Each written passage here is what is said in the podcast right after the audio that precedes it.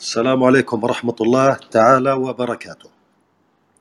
يعني أنا من وجهة نظري يعني أعتقد إنه اليوم الموضوع اللي بدي أحكي عنه آه، هو إحدى أكبر المؤامرات التي حيك- حيكت بهدف إبعادنا عن القرآن الكريم. اللسان العربي أو ما سموه لاحقا باللغة العربية. اللسان العربي أهم يعني الأدوات لفهم القرآن الكريم بشكل صحيح وأوسع للإبحار في كلماته ومقاصده. لقد كان لساننا العربي أول ما استهدف للحيلولة بيننا وبين القرآن فهمه، حتى أن البعض ذهب إلى أن لسان القرآن عربي ولكنه ليس العربية التي نتكلم بها، وذلك أن المشكلة كانت فينا نحن في ابتعادنا عن اللسان العربي وفي فهمنا له، لا لأن لغتنا بين قوسين أو لساننا يختلف. يقول تعالى: يا أيها الذين آمنوا إذا تداينتم بدين إلى أجل مسمى فاكتبوه وليكتب بينكم كاتب بالعدل ولا يأب كاتب أن يكتب كما علمه الله. فلي فليكتب وليملل وليملل الذي عليه الحق وليتق الله ربه ولا يبخس منه شيئا فإن كان الذي عليه الحق سفيها أو ضعيفا أو لا يستطيع أن يمل. أو لا يستطيع أن يمل. هو فليملل وليه بالعدل. وليه بالعدل. وليملل أن يمل فليملل. إذا حتى كلمة إملاء أخذناها بشكل خاطئ. الكلمة يعني اللي استخدمها ربنا سبحانه وتعالى لوصف نفس المفردة اللي هي الإملال وليس الإملاء. لذلك يعني يجب أن أقول أمللت أمللت عليه الدرس. لا أملأت عليه الدرس. لأن الإملاء أملى إملاء وهي على وزن أهدى مثلا إهداء أشفى إشفاء. أما أملل فهي إملال. أعمر إعمار أسهم إسهام آه، حتى الكلمة اللي استخدموها يعني إملاء من الشيء المليء. ليس لها علاقة بالوصف المراد في هذا الموقع. إملاء يعني ملا ملا الشيء أي أي قام بتعبئته. أما الإملال هو المراد به عملية الكتابة. لماذا جلنا يخطئ في الإملال وخاصة في كتابة الهمزات؟ طبعا هم أعطونا قواعد وأنا بدي أبلش هلأ في أول قاعدة أخذوها والمفروض إنهم قعدوا القرآن الكريم. كل همزة قطع بعدها ألف ممدودة همزة قطع مفتوحة إذا بتحبوا تكتبوا. أنا بفضل إنه تكتبوا لأنه هذه حصة إملال. كل همزة قطع مفتوحة. بعدها ألف ممدودة. يتم حذف همزة القطع ووضع مدة فوق الألف. فمثلا كلمة آدم. آدم عبارة بالقرآن عبارة عن همزة قطع على سطر وبعدها ألف أو همزة الوصل وبعدها الدال ميم آدم.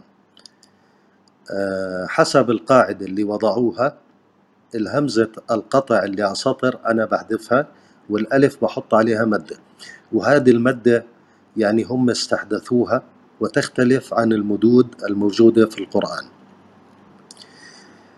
فكلمة آدم أكتبها ألف مدة دال ميم آدم. كلمة قرآن بكتبها قاف راء ألف عليها مدة نون. ولكن في القرآن تكتب قاف راء همزة قطع على السطر ألف نون.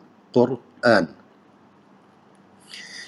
طيب في هذه الحالة يعني لما بتجينا بعض الكلمات مثل قوله تعالى أأنت قلت للناس اتخذوني وأمي إلهين. أأنت.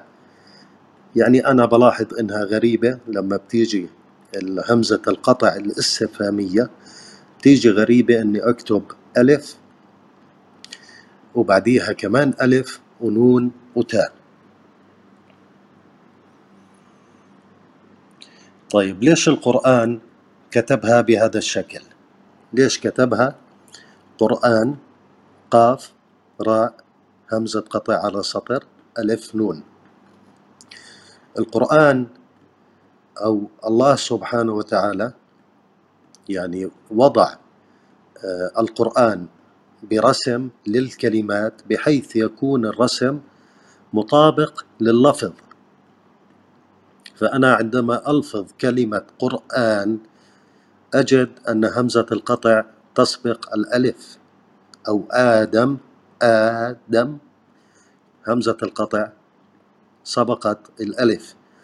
فبالتالي في القرآن الكريم الكتابة تكون بحسب اللفظ تماما خاصة بالهمزات. وإحنا درسنا اليوم عن الهمزات.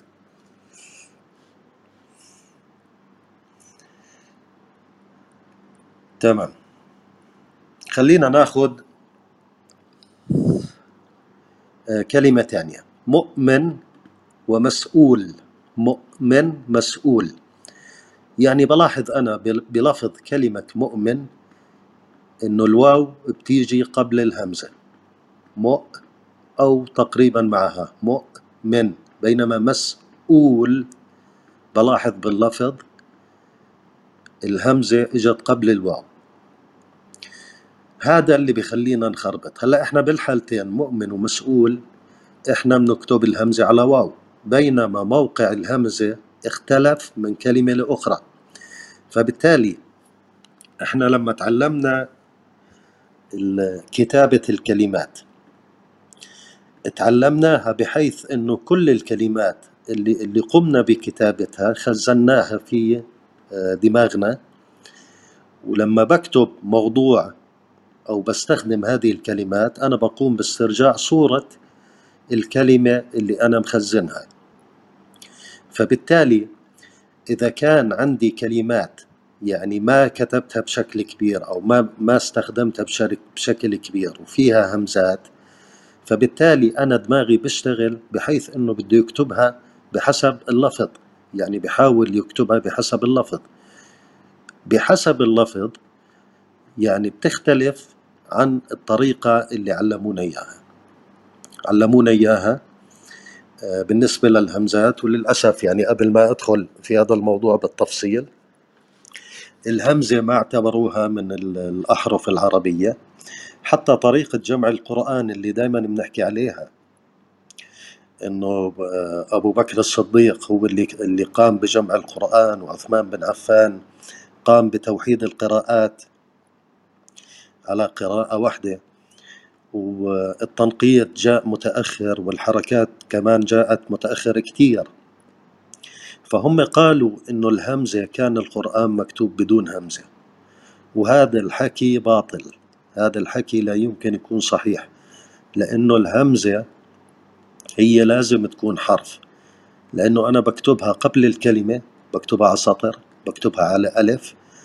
آه إذا ألف يعني همزة قطع مفتوحة. بتكون فوق الألف. إذا همزة قطع مكسورة بتكون تحت الألف. بكتبها على واو بكتبها على كرسي بكتبها بنص الكلمة على سطر. آه، بنص الكلمة على ألف بآخر الكلمة على سطر. وممكن على على الألف المقصورة أكتبها. فهي عبارة عن حرف بتاخذ كل الأشكال.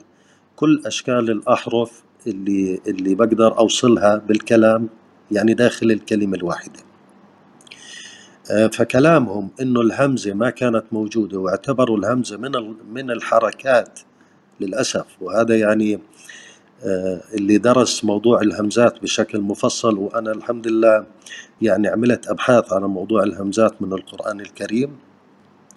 لا يمكن الهمزة إلا إنها تكون حرف.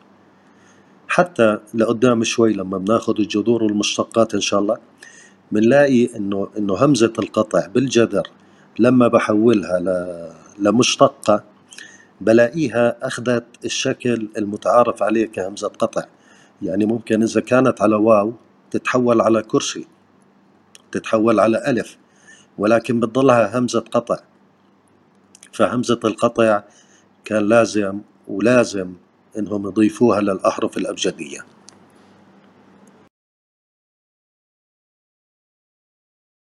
تمام بدي أحط لكم رابط.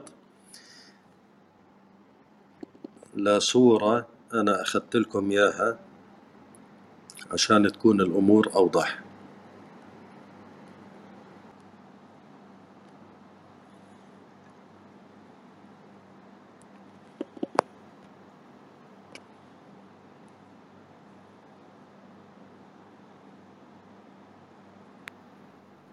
بس عفوا موفق بتحط ال link على صورتك ولا بتحطه فوق بالرابط الغرفة؟ لا أنا جهزتهم ك... آه. ك photos وبدي أحط link. okay okay. على أساس تكون أوضح لأنه على ال profile ما ما بتطلع واضحة.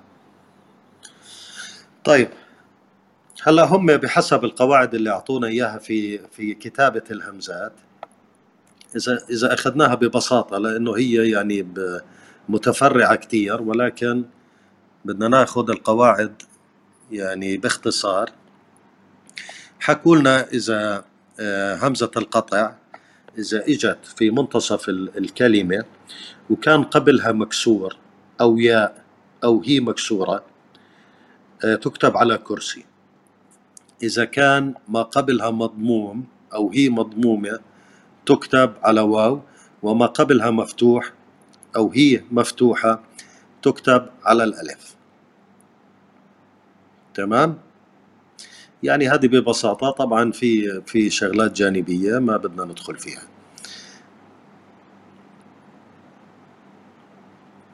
طيب هذه القاعدة غير كافية. يعني إذا بتتفرجوا على اللينك إذا في مجال تفتحوا بس الرابط.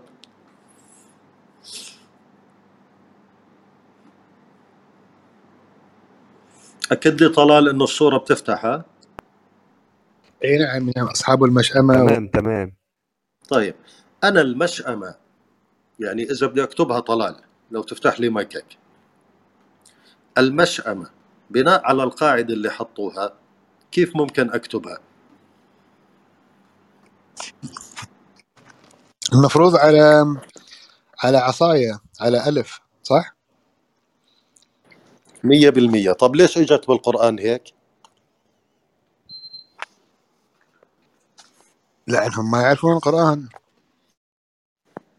لا يا سيدي هذه الهمزة إجت على كرسي بدون السن تبع الكرسي. لو بتلاحظوا عليها هذه الهمزة على كرسي ولكن بدون السن تبع الكرسي. واضحة معكم؟ صحيح صحيح. هذه هذا النوع من الهمزات هذه أهملوها. أهملوها يعني إحنا ما بنكتبها ولا تطرقوا لها ولا حاولوا يحطوا لها قواعد وأنا يعني يعني تقريبا على يقين إنهم ما فهموا ليش هيك تكتب. هذه الهمزة لما حطوا القواعد اللي حكينا عليها لقوا إنه هذه الهمزة ما بتمشي معهم على القواعد لإنه هذه إذا اعتبرتها أنا على نبرة أو على كرسي بسن فهي لازم تكون مكسورة. بس هذه بالقرآن إجت ساكنة إجت مفتوحة إجت مكسورة إجت مضبومه فلو افترضنا حسن النية عندهم أنا بعتقد إنهم ما قدروا يوصلوا لقاعدة كيف تكتب هذه الهمزة أو أنه كان الموضوع يعني مقصود بحيث أنهم يهملوها ولما أهملوها تغير يعني الكتابة تبعتنا بالهمزات كلها تغيرت. ببساطة شو ممكن تكون قاعدتها هذه؟ هذه الهمزة ما إلها أي قاعدة. أنا جمعت كلمات القرآن الكريم كاملة اللي فيها همزات وبعدين فصلت جميع الهمزات بحسب الحركات اللي عليها. إذا كانت مضمومة أو مكسورة أو ساكنة أو ما إلى ذلك. جمعت اللي على واو لحال وعلى كرسي لحال واللي لحالها واللي على ألف جمعتهم لحال. يعني يعني بعد ما انتبهت لهذه الهمزة حاولت أوصل للقاعدة تبعتها. وفعلا يعني قعدت يعني شهور طويلة وأنا مش قادر أطلع لها قاعدة. بس بالنهاية لقيت أنه لا يمكن أنه يكون لها قاعدة وما في داعي أنه يكون لها قاعدة. لأنه هذه الهمزة هي نفس الهمزة اللي قبل آدم وهي نفس الهمزة اللي قبل الألف في قرآن وهي نفس الهمزة اللي بتيجي لحالها على سطر. ولكن لما بتكون الأحرف موصولة موصولة هذه تكتب يعني آه، الحرفين الموصولين مع بعض أنا بمد السطر اللي بيناتهم وبحط هذه الهمزة. فهذه الهمزة بتيجي باللفظ اللي بيجي قبل الألف قبل آه، الحرف. فإذا كان قبل الألف المشأمة وهي مفتوحة حسب القاعدة الإملائية اللي أعطونا إياها اللي هي الخاطئة أنا المفروض أكتبها زي ما حكى طلال على ألف. وهذا الحكي خاطئ. المشأمة. والقرآن بيأكد لنا أنه خاطئ. ولكن أنا لو انتبهت للفظها المشأة ما. المشأة ما. إذا هي لازم تيجي قبل الألف. لو حطيتها على ألف لا يمكن اللفظ يكون صحيح. فهذه ما إلها قاعدة. هذه بتيجي بكل الحركات. بتيجي مضموم مسكون آه، ساكن مكسور. بكل الحركات بغض النظر شو حركات الحرف اللي قبلها وتكتب كما هي كما تلفظ الكلمة.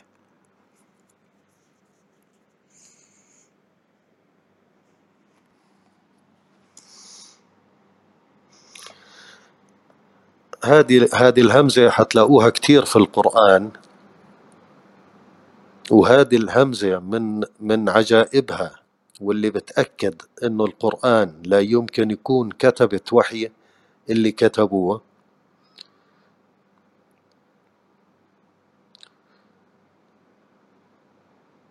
إذا كانت الهمزة هذه اللي بدون سن إذا كانت مكسورة فالهمزة بتيجي فوق الكلمة في القرآن والكسرة بتيجي تحت الكلمة. في كل الكلمات القرآن اللي الهمزة على نبرة بدون السن هذه الهمزة اللي اللي ما حدا يعني كتب فيها. تيجي الهمزة فوق وحركتها تحت الكلمة الكسرة. بينما وفي كل القرآن إذا إجت الهمزة على سن على على كرسي بسن فبتيجي الهمزة وبتيجي حركتها تحت الكلمة. وأنا بحكي على على يعني آلاف الأمثلة آلاف. ما تغيرت ولا مرة وأنا يعني كلهم عملت عليهم بحث. أبدا ما تغيرت. لما تيجي على كرسي بدون سن الهمزة بتيجي فوق عفوا والكسرة بتيجي تحت الكلمة. لما بتيجي على كرسي بنبيرة مكسورة بتيجي الهمزة وحركتها تحت الكلمة فهل هذا الحكي إجا عبث؟ هل كتبة الوحي استطاعوا وكان يعني يعني ما كانوا واحد ولا اثنين ولا ثلاثة يمكن كانوا عشرين أو أكثر هل كلهم وحدوا هذه الكتابة بهذا الشكل؟ بهذا الشكل إذا هنالك من أرشدهم لكتابة القرآن بطريقة خاصة والذي أرشدهم لكتابة القرآن بهذه الخصوصية بهذه الخصوصية الفريدة. إذا لابد أن يكون يعني يعرف القراءة ويعرف الكتابة. لابد. على أقل تقدير الرسول عليه الصلاة والسلام إذا لم يكن هو من كتب القرآن بيده الشريفة فهو قام بالإشراف على كل حرف في القرآن. وأنا أرجح أن الرسول هو من كتبه.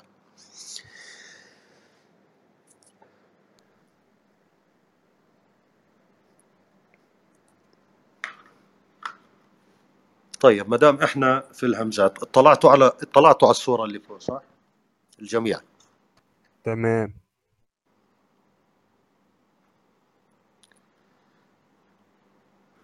أظن اللي موجودين من الغرفة كلهم اطلعوا موفق على ال- الرابط. تمام.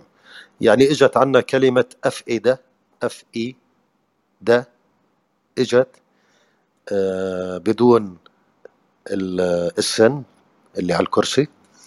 والمشأمة إجت مفتوحة مع إنه هي اللي على كرسي لازم تكون مكسورة أو ما قبلها مكسور أو ياء عشان تيجي على على هذا الشكل.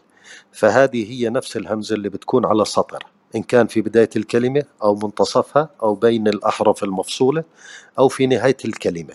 فإذا كانت ال- الأحرف ممكن وصلها مع بعض فهي ال ال الوصل الشحطة اللي بين ال- ال- الحرفين تمد وتوضع هذه الهمزة.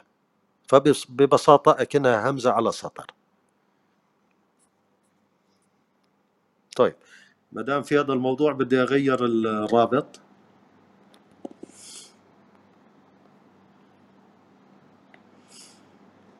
يعني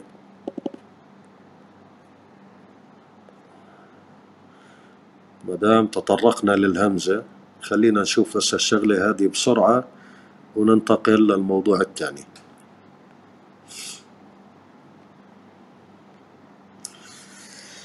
طيب حطيت لكم لينك جديد. افتحوا الصورة.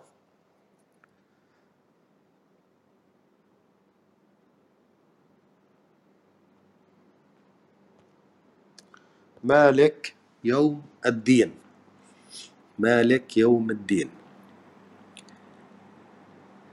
طبعا مالك الكاف الكاف إذا جاءت في آخر الكلمة فاللي بداخلها مش همزة زي ما إحنا بنكتبها.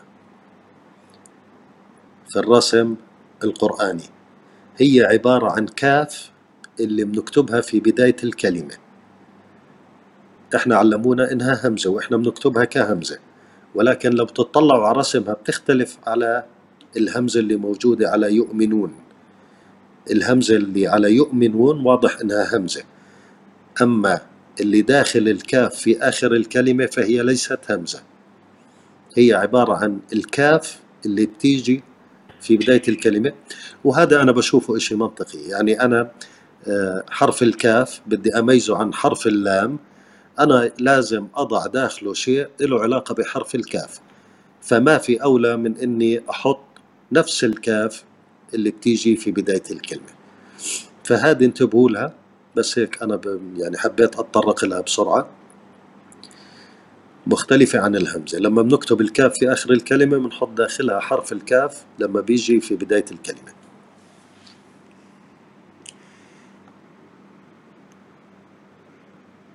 إذا أنا لو نرجع لموضوع الهمزات. أنا إذا بكتب الهمزة بالضبط زي ما بلفظها بالضبط فأنا بكتبها صحيح وبكتبها مطابقة للقرآن الكريم. أما إذا بدي أستخدم القواعد اللي أعطونا إياها بالنسبة للهمزات لهلأ أهل اللغة في كلمات كتير وبتقدروا تفوتوا على جوجل وتبحثوا اختلافات أهل اللغة في كتابة الكلمات وخاصة الهمزات. بتلاقوا اختلاف طويل عريض. يعني بعض الكلمات كل واحد كل مدرسة بتكتبها شكل وحتى المتمرسين من أهل اللغة يخطئوا في كتابة الهمزات. فالمشكلة مش فينا ما بنعرف نكتبها. المشكلة إنهم القواعد اللي أعطونا إياها يعني مش صحيحة مية بالمية. وخافوا الهمزة اللي ما عرفوا يوصلوا لقواعد أو اللي بقصد يعني كان مقصود إخفائها.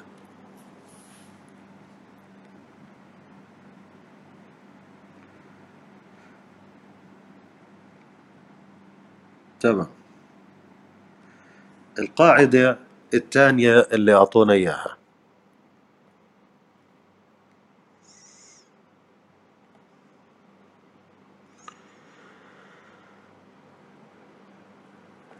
القاعدة اللي أعطونا إياها هي صحيحة مية بالمية. ولكن للأسف نفس القاعدة اللي وضعوها واللي استنبطوها من القرآن الكريم ما طبقوها على جميع الكلمات. ولكم أن تتخيلوا لماذا؟ القاعدة كل حرف مكرر. يعني كلمة فيها حرف نفس الحرف مكرر بشرط أن يكون الأول ساكن والثاني متحرك يتم دمج الحرفين في حرف واحد مع تجديد الحرف ووضع ووضع حركة الحرف الثاني آه، وضع شدة وحركة الحرف الثاني فوق الشدة هذه الكل بيعرفها يعني مثلا لما. لما بحكي شدة شدة أو هدة فهي عبارة عن ثلاثة حروف الهاء الدال الساكنة الدال المتحركة أو المفتوحة. أنا بكتب حرف واحد بدل الحرف المكرر وبحط عليه شدة وبحط عليه حركة الحرف الثاني. هد فهي الشدة عبارة عن حرفين. والشدة يا جماعة لما لما بتكتبوا لازم تحطوا الشدة. لأنه الشدة هي حرفين فأنت إذا إذا كتبت بدون الشدة إذا أنت أكنك بتكتب بدون حرف تكتب الكلمة بدون حرف. فأنا بتمنى أنه تعودوا حالكم تكتبوا مع الشدات. تمام.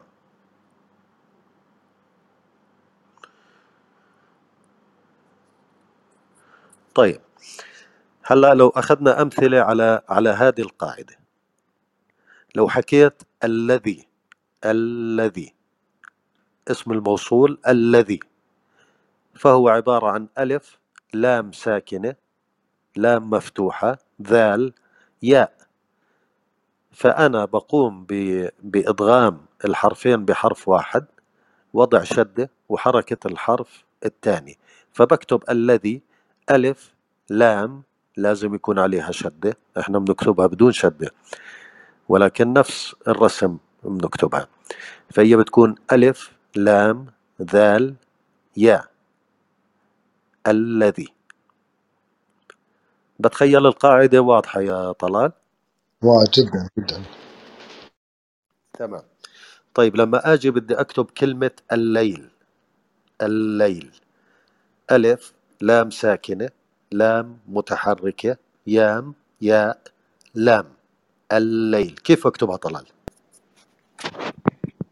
آه ألف لام عليها شدة ياء لام. تمام. وبالإملاء العادي اللي علمونا إياه. كيف تكتبها؟ آه ألف لام لام ياء لام. تمام. بالقرآن فكرك كيف تكتب؟ بالشدة ألف. الطلي... أول جواب اللي جاوبته أول واحد. نعم. بالقرآن مكتوبة ألف لام مشددة ياء لام. بحسب نفس القاعدة اللي أعطونا إياها. طب إحنا شو السبب اللي بنكتبها لام لام؟ عنا القاعدة وإحنا ما بنطبقها. فشو السبب؟ طيب بدي أحط كمان رابط. على ما تحط الرابط آه، موفق. بس عشان يعني عشان نثبت مقدمة الكلام لما موفق لما كان قاعد يتكلم شغلة خطيرة جدا إنك راح تتوهك ما راح تشوف الحقيقة. لأن إذا أنت من شوي شوي بلش وياك في التحريف والتدوير راح ياخذك مكان بعيد.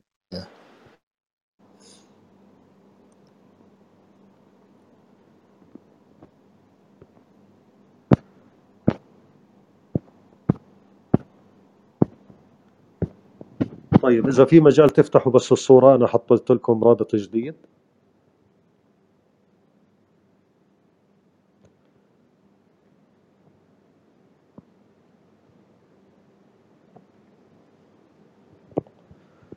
فتحتوها. طيب الليل الليل إجت في القرآن حسب القاعدة اللي إحنا استنبطناها من القرآن. لام واحدة مشددة ياء لام. إحنا بنكتبها بطريقة مختلفة مع إنه عندنا القاعدة والقاعدة إحنا استخدمناها في الذي. طيب. وقال الذين كفروا. شوفوا الذين أنا كتبتها بحسب القاعدة وزي ما بكتبها بالإملاء العادي كتبتها لام واحدة مشددة. الذين كفروا. ربنا أرنا اللذين. اللذين إحنا بنكتبها لامتين اللذين واللذان. بنكتبها لامتين. ولكن بحسب نفس القاعدة لازم أكتبها لام مشددة. فليم نكتبها لام مكررة؟ اللذان اللذين. طيب واللذان يأتيانها منكم فآذو فآذوهما فإن تابا وأصلح فأعرضوا عنهما. واللذان إحنا بنكتبها لام مكررة. برد بأكد. القاعدة اللي موجودة عنا إذا كانت اللام الحرف مكرر الأول ساكن والثاني متحرك أقوم بإدغام الحرفين بحرف واحد ووضع شد على هذا الحرف ووضع حركة الحرف الثاني. فأنا اللذان لازم أكتبها زي القرآن بحسب القاعدة اللي أعطونا إياها. ومع ذلك أعطونا قاعدة ومشوا عليها. بعض الكلمات وبعض الكلمات الثانية هم خالفوا نفس القاعدة الموجودة.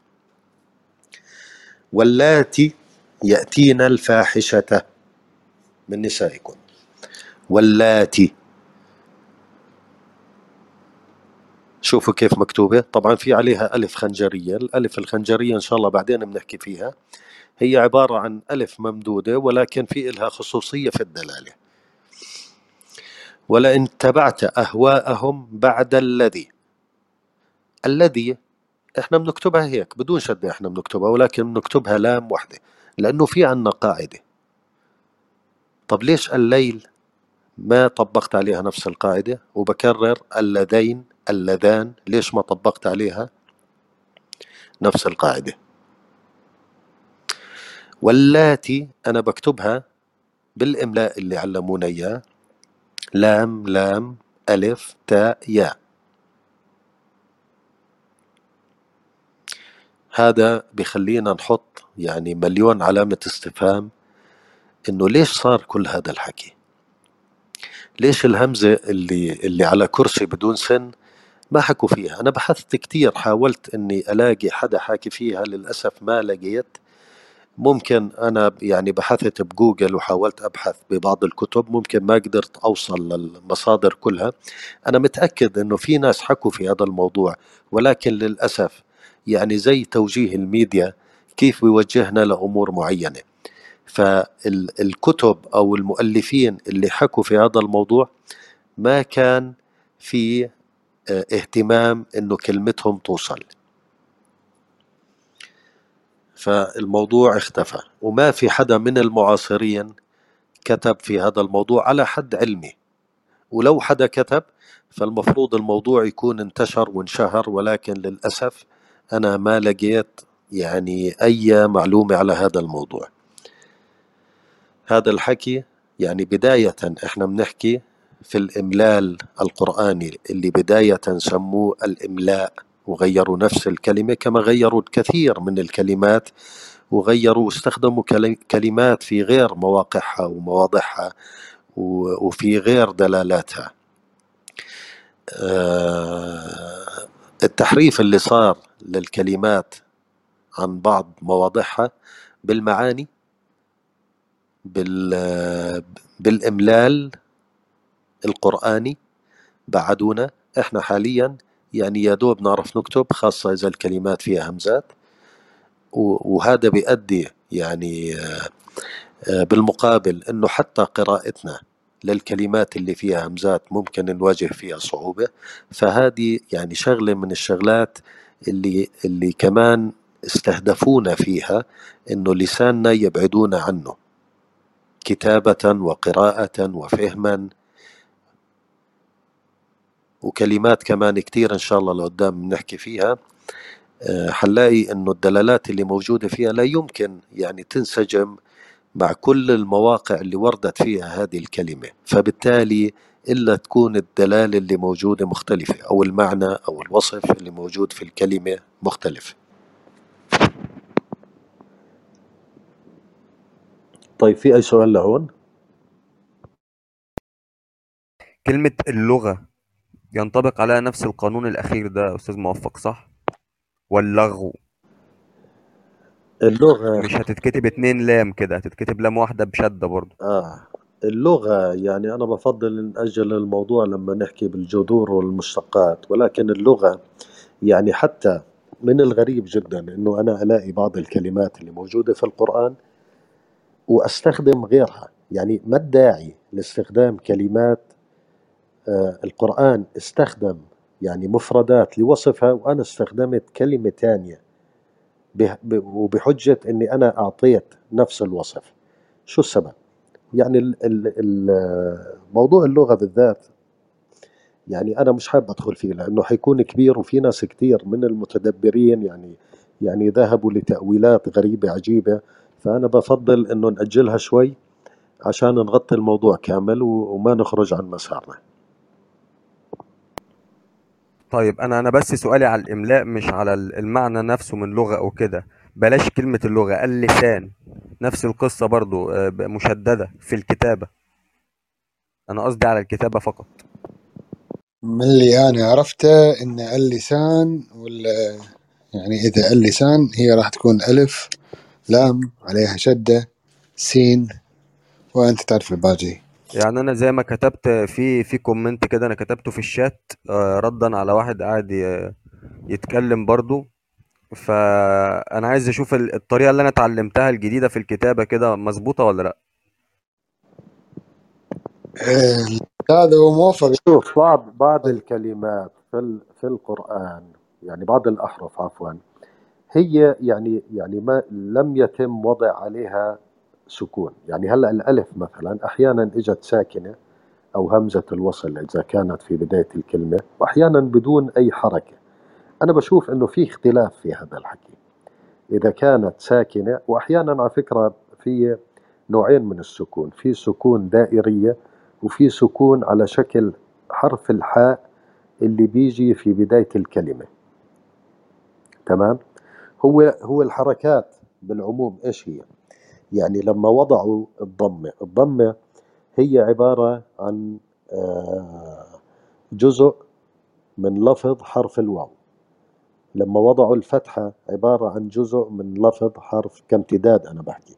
فإذا كانت مثلا الفتحة أعطتني آه، حركتين في المد الألف بتعطيني أربعة أو خمس حركات بتعطيني امتداد أعلى. فهي تقريبا الحركة باللفظ نصف الحرف. تمام؟ الكسرة هي عبارة عن امتداد لنصف الياء. فبالتالي إذا كان الأحرف بعض بعض الأحرف ما ورد عليها أي حركات في القرآن الكريم. وهذه أنا بتخيل إنه في إلها خصوصية في اللفظ. فإحنا القاعدة اللي حكينا عليها إذا كانت ساكنة بمعنى سكون وال- والحرف الثاني متحرك عليه حركة. فأنا بضغمه ولكن لو ما كان عليها أي شيء ما كان عليها آه، أي حركة. فلفظها بده يكون سريع. يعني كلمة اللغو بالذات اللغو بالذات اللام الأولى ما عليها أي سرعة. وأنت بتلفظها. اللام الأولى ما عليها أي سرعة. فأكنها غير موجودة. اللام الثانية لازم تكون مشددة. فاللام الثانية اللي بيبلش منها اللفظ اللي هو الأول ساكن والثاني متحرك. فبعض الكلمات بعض الكلمات آه، إذا كانت بدون حركات بمعنى أنه المسافة اللفظ زمنيا لا شيء فأكنها غير موجودة. بعض الكلمات يعني كيف الإنجليزي وما بدي أشبه أنا بعتبر الإنجليزي من أضعف اللغات يعني بعض بعض الأحرف لا تلفظ. أو اللام الشمسية مثلا. لا تلفظ. أو كلمة ماء. أنا بلفظها مئة مع إنها تكتب آه، ميم مكسورة. ألف آه، همزة على كرسي تاء مربوطة ولا ألفظ الألف حتى بالقرآن. فأماته الله مئة عام. بتلاقي شكلها عبارة عن ألف ولكن غير ملفوظة. فبعض الأحرف هذه خصوصية ما إلها بالقاعدة اللي بنحكي عليها. هذه أكنها يعني مش موجودة لا تلفظ. بالمناسبة ما دام حكينا عن هذا الموضوع. ليش اللام الشمسية أنا ما بلفظها واللام القمرية أنا بلفظها؟ مين عنده إجابة؟ اللي علموني إن عليها سكون عشان كذي ما نلفظها. لا هذا ما حدا علمك هذا أنت بعدين بحثت وتوسعت صدق والله؟ المفروض. بس هذه هذه نصف إجابة ما بعتبر لك يلا لا تعتبرها إجابة. ك- كأنها silent زي حروف ال English فعلا لأن أنا ما ب- ما بنطقهاش أصلا. بس ليه بكتبها؟ بقى. شو السبب إن هي silent الشمس مثلا. شو آه هي بس القصة في الألف اللي في الأول دي؟ لا. الشدة اللي ورا. نعم.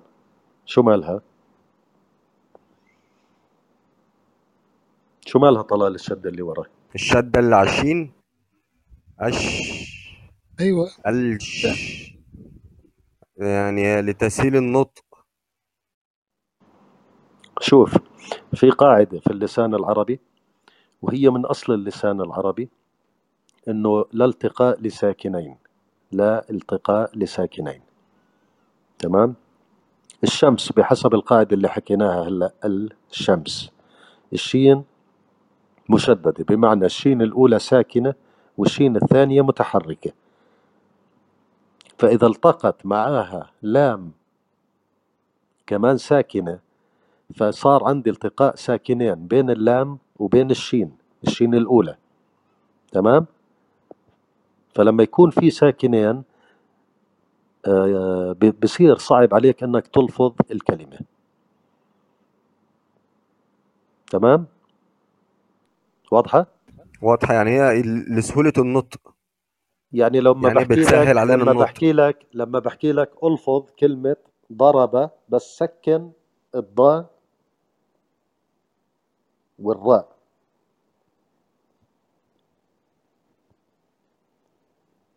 أض... تعلق أض... تعلق مش عارف أجيب الضاد مش عارف أجيب الضاد بس ممكن أجيب الره. تعلق ما تقدر بدك بدك إحنا الفكرة إنه لا التقاء لساكنين. صحيح صحيح فأنت بدك تجيب التنتين. أنت لا يمكن إنك تقدر تلفظ كلمة فيها حرفين ورا بعض ساكنين. طبعا في خصوصية لحرف الياء وموجود يمكن مثال واحد بالقرآن الكريم كله لما بحثت في الموضوع. آه، مش متذكرها أي وحدة ولكن بقدر أجيبها. هي الكلمة الوحيدة اللي كان في آه، التقاء لساكنين وكانت على حرف الياء أو حرفين ياء. فأنت يعني هذه من من من أساس اللسان العربي. اللسان العربي آه، يعني يعني قوي جدا. إن شاء الله لقدام هيك بس ناخد آه، يعني ندخل فيه مزبوط. حتعرفوا وتوصلوا للنتيجة اللي أنا وصلت لها إنه لا يمكن اللسان العربي يكون تطور مثل باقي الألسنة أو اللغات. لا يمكن إلا ربنا سبحانه وتعالى هو اللي وضع قواعد اللسان العربي. لا يمكن لأنه الترابط اللي موجود فيه يعني شيء عجيب. لا يمكن بشر يكون حط هذه القواعد.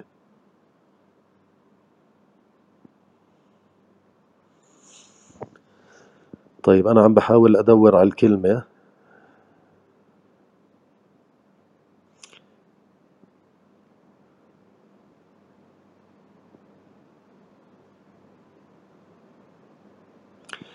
فالشمس زي ما حكينا أو الأحرف ال- الكلمات الشمسية والقمرية الشمسية إذا كانت اللام ساكنة وبعديها مشدد فالمشدد أوله ساكن والثاني متحرك فبالتالي أنا لا يمكن ألفظ ساكنين ورا بعض.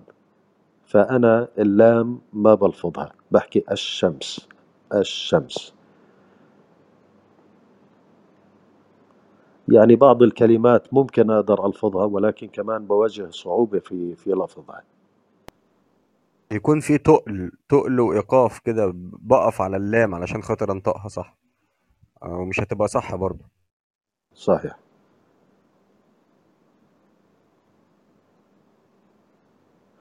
اللسان العربي يعني غير الجذور والمشتقات اللي بدنا نحكي فيها نفس الأحرف الأصوات اللي موجودة رسم الأحرف نفسها آه، كلها يعني في دلالات.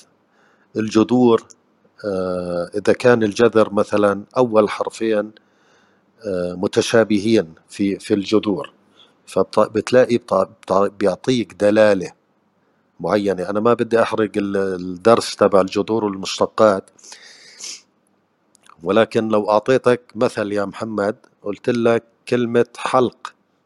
حلق. ها؟ تمام.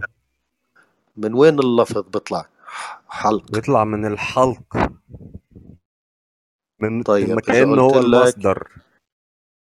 إذا قلت لك لسان. من ال... من اللسان. شو أكثر شيء؟ طب إذا قلت لك فم. لا إله إلا الله. طب إذا قلت لك شفاه. من الشفاه هو طالع من الشفة زي ما بيقولوا. شايف يعني يعني هذا مثل على إنه الأحرف في بعض الكلمات لها علاقة في الأعضاء. لما بحكي لك كلمة شلال وأحط حرف الشين هل تعتقد أنه الشين عبثي نحط فيه شلال؟ للوهلة الأولى مش هفهم أصلا مش هستدرك. شلال. كيف صوت الشلال؟ مشابه. مشابه. صوت الشلال كأن يعني صوت اصطدام أو أو صوت استمرارية. مش بيشبه صوت الشين لو مديته؟ آه طبعا. طبعا. على فكرة حرف حرف الشين استخدم أكثر شيء مش مش لكل الكلمات ولكن أكثر شيء في وصف الكلمات اللي فيها احتراق أو نار أو حرارة. زي مثلا آه، شمس شمعدان أشعة شمعة آه، شروق آه، شظية. يعني شيطان له علاقة بالنار. يعني استخدمت كتير في شغلات إلها علاقة في حرارة ونار حرف الشين. فهي استخدمت كوصف حرارة واستخدمت كصوت في بعض الكلمات. حرف الشين. دلالة صوتية فعلا نعم. تمام. أنقذ ظهرك في سورة الشرح. هلا شوف القرآن على الهمزة اللي حكينا فيها يسألونك يسألونك. طلال بتتوقع إيش بتيجي على كرسي؟ بسن ولا بدون؟ يسألونك. أتوقع من غير سن. أتوقع من غير سن وهي بالقرآن هيك. هلا إذا إذا كتبتها بالإملاء تبعنا على سن على كرسي مع سن لازم لفظها يكون مكسور يعني يعني أنت لما بتكتبها على سن لازم يكون لفظها يسألونك وليس يسألونك عشان هيك إحنا بنكتبها على ألف صح؟ يعني أي أي سن للك... لك... أي همزة على سن لازم تكون مكسورة؟ إذا كانت على سن نعم. لازم تكون مكسورة أو ما قبلها مكسور أو ياء لأنه الياء تعطيك لفظ الكسرة. فأنا يسألونك إذا بدي أكتبها بالإملاء العادي اللي تعلمناه لازم أحطها على ألف ولكن لفظها هي قبل الألف.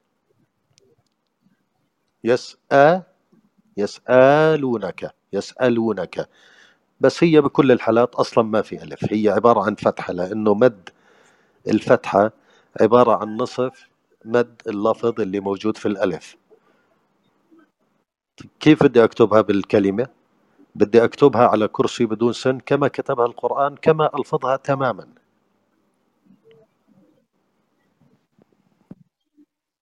يعني إيه؟ سين همزة عليها فتحة لام واو نون. كاف ما كتبتش الألف وما حطيتش السن.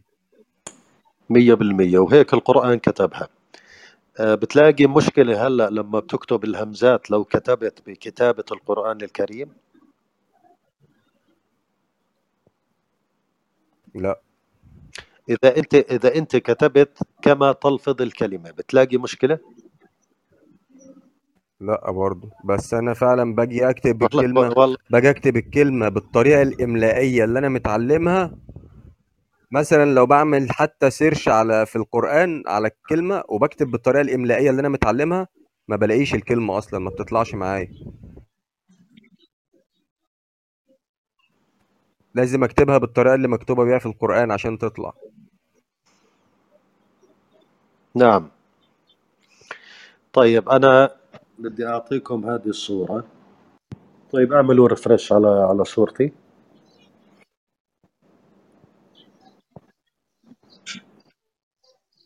شايفين الهمزة اللي على كرسي مكسورة؟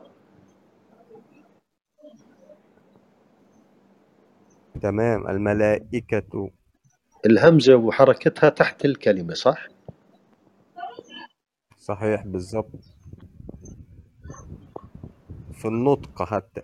إي الملائي لا حتى النطق ما في. بس هلا بدي أعطيكم ال- اللي بدون كرسي بدون السن تبع الكرسي وشوفوا كيف تكتب. هديك الهمزة وحركتها تحت الكلمة في كل كلمات القرآن الكريم.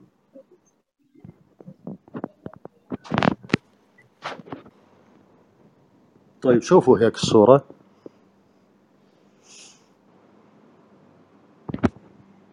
واضحة؟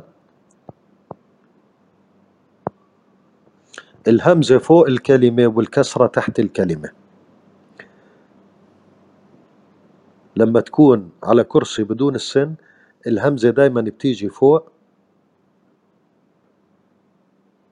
والكسرة بتيجي تحت. لما تكون على كرسي بسن الهمزة والكسرة تحت الكلمة. هل هل بتعتقدوا إنه يعني اللي كتبوا القرآن شوفوا هالدقة هذه أنا بحكي على آلاف الأمثلة مش مثال أو مثالين أو ثلاثة وما خرجت ولا واحدة عن هذه القاعدة. هل بتعتقدوا أنه كان عندهم الدقة هذه في الكتابة؟ هو هو الفراهيدي هو اللي اللي اخترع ال- ال- الهمزة. ما في اختراع. الهمزة إجت قصدي مع هي هي تنطق هي طبعا بس إنه هو اللي تشكيلها وشكلها هو اللي كتبها. مش هو اللي كتبها. هذا اللي حكينا عليه. هذا كله كذب. الهمزة مم. عبارة عبارة عن حرف من الأحرف الأبجدية. الهمزة. هم أهملوها. لسبب أو لآخر أهملوها وشالوها من الأحرف الأبجدية وقالوا إنه القرآن ما كان عليه همزات وما كان عليه هو- بالعكس هو قال إنه ال- ال- مو ثم خلى حرف أستاذ أستاذ موفق ما, ما بين متكئين والملائكة الاتنين الهمزة مكسورة فإيه الفرق إن دي بسن ودي من غير سن والاتنين فيهم كسرة؟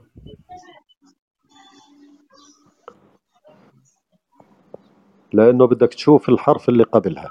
يا الصورة اللي حضرتك حاططها مكتوب بعدها ياء. تمام.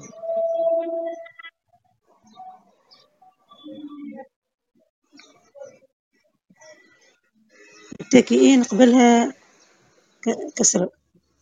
اللي قبلها كسرة. الملائكة أنت قصدك متكئين وخاطئين ولا ملائكة؟ ده الصورة اللي أنت حضرتك حطيتها قبل دي كانت آه، بسن. الملائكة في سن وهي برضو همزة عليها كسر في بكسرة برضو. بس كانت همزة همزة تحت السطر. اللي قبلها مفتوح الحرف اللي قبله. خليني بس أطلع الصورة عشان أعرف عن إيش بتحكي. كانت الملائكة الملائكة اسمه تلقيين الكاف من مكسورة. اللي قبلها مكسور. خليني أطلع الصورة. أنا ما حطيت صورة حطيت مالك يوم الدين الذين يؤمنون بالغيب. ولا الصورة اللي على بروفايلي أيوه أيوه أيوه الصورة اللي على البروفايل. كان في قبلها صورة الملائكة كلمة الملائكة. آه صح. شو مالها؟ يعني أنت آه، قلت لي من شوية الهمزة لما بيبقى ما بتيجي مكسورة أو فيها كسرة ما ما بيبقاش فيه سن أصلا. لا لا أنا قلت لك اللي ما فيها سن بتيجي بكل الحركات. عشان هيك ما قدروا يطلعوا إلها قاعدة. يعني بتيجي مكسورة ومفتوحة وكله. كل الحركات بتيجي أيوه وإجت أيوه. في القرآن بكل الحركات. دي أشوف لك إذا عندي صورة أحط لك إياها. يعني شوف المآب إجت مفتوحة. تمام؟ المآب. تؤويه تؤويه إجت ساكنة. فليستأذنوا إجت ساكنة. خاطئين إجت مكسورة. تطؤوهم إجت نفس الهمزة مضمومة. فهم عشان هيك بقول لك ممكن ما عرفوا يو- يوصلوا ل- لقاعدة إلها لأنه كمان نفس اللفظ بيعتمد على الأحرف اللي قبلها. طب ما ده يثبت كلام حضرتك مية في المية؟ إن هم آه. فعلا ما يش هم اللي عملوا اللغة دي لأن هم لو هم اللي عملوها يبقى هم اللي حاطين القاعدة. اذا هم عارفين هي إيه أصلا. لا هذه ما حكوا عنها الهمزة اللي بدون سن ما حكوا عنها يبقى بالمرة هم ما يعرفوش هي إيه يبقوا مش هم اللي حاطينها أصلا. هم يبقى مش حاطينها. هم مية في المية. آه هم هم هم بالأساس مش حاطينها. ولكن لما إجوا يقعدوا أكيد انتبهوا لها. ولكن يمكن ما وصلوا لقواعد أو هم حبوا يخفوها لأنه فعلا لما أخفوها أنت بتسأل أي حدا حتى طلاب الجامعات بقول لك إحنا بنواجه مشكلة في كتابة الهمزات. الهمزات بالذات. إحنا بنواجه مشكلة في كتابة الهمزات. ما بنعرف نفرق بين التاء المربوطة في آخر الكلمة وال... وال... والهاء والتاء المفتوحة. من بعض الأمور اللي إحنا يعني عندنا مشاكل فيها. ما بنعرف نفرق بين الكلمة إذا كانت همزة قطع أو همزة وصل في بداية الكلمة. يعني لو قلت لك كلمة أعتقد أعتقد. منيح اللي بتواجهني بهذا أصلا الموضوع بالفعل مشكلة في الموضوع ده. أعتقد. الألف عليها همزة ولا لا؟ أعتقد إن ما عليهاش. بس أنا ممكن أكتبها وهي عليها همزة. يعني الموضوع ده أصلا مجنني بقالي فترة. ما بعرفش أكتبها بهمزة ولا مش بهمزة ومش هي دي بس الكلمة الوحيدة ده كل الكلمات. طيب بس أنا عايز أقول إن اللي حضرتك طول بتقوله طول ده بالك طول طول بالك علي. أعتقد أعتقد. أو إذا في حدا تاني بحب يشارك؟ بهم عش... بهمزة بهمزة أعتقد بهمزة. بهمزة. طيب آه، على حسب النطق هي بهمزة. دقيقة يا محمد عشان تستوعب. سكر مايكك شطور. طيب. آه وديعة. وديعة؟ نعم. نعم معك. طيب اسم. بهمزة ولا بدون همزة؟ بهمزة. بهمزة. طيب شايفة كيف خربطتي أنت؟ ليه؟ ليه؟ طيب. احتلال بهمزة أو بدون همزة؟ بهمزة. احتل فلسطين بهمزة ولا بدون؟ نكتبها بهمزة. إيه؟ م- بهمزة طبعا احتل بهمزة بهمزة. بهمزة. طيب أنا عشان أعرف هذه الكلمة لما بتيجي بدايتها ألف بهمزة أو بدون همزة بحط قبليها أي حرف قبلي زي الواو. آه. حطي قبل احتل لأنه هي لفظها واضح إنه عليها همزة. حطي قبلها نعم. واو. واحتلت فلسطين عليها همزة؟ لا. هيك بتع- بتقدري تعرفي إذا هي عليها همزة قطع أو لا. أعتقد آه. وأعتقد اسم يعني اسمه واسمه ما عليه همزة. صحيح. الله الله شوفي بتحسي إنه في لفظ همزة قطع. إيه. آه بالله لما بحكي أي حرف قبلي راحت الهمزة القطع. همزة القطع سموها همزة القطع لأنه تقطع في اللفظ بين الحرف والحرف. همزة الوصل توصل. فإذا بدي أعرف إنه في وصل أو لا لازم إني أحط حرف قبلي. يعني لو فهمتك. مفهوم. يعني لو فما في وصل ما نكتبش. ما بنكتب ما نكتب صحيح. ما بنكتب لأنه بتكون وصل بدون همزة قطع. طيب افتح يا محمد المايك خلينا نشوف آه، تمام. أخرج. أخرج وأخرج فيها همزة. تمام. استخدم. واستخدم ما فيهاش همزة. خلاص صارت سهلة. سهلة يا باشا. آه. كتر ألف خيرك طيب بدي موفق أفرق؟ الله يبارك فيك. كيف بدي أفرق بين التاء المربوطة والهاء والتاء المفتوحة؟ آه، الهاء والتاء المربوطة ممكن أفرق بينهم بسهولة بس هل في تاء مربوطة وتاء مفتوحة في نهاية الكلام؟ آه، زي كلمة سن سنة. نعم. سنة. آه، صح. أكمل كأني هكمل بعدها بس فبلاقي. بلاقي اللفظ. صح حط عليها حركة. أيوه أيوه. الهاء الهاء لما بحكي هاء أنا آه بلفظها هاء لأنه هي هاء زي لما بحكي شفاه. فلازم لازم ألفظها هاء. حركتها أو ما حركتها بلفظها هاء لأنه هاء. شفاه. ضلت هاء التاء المفتوحة زي بنات. حركتها أو ما حركتها لأنه هي تاء فبلفظها تاء.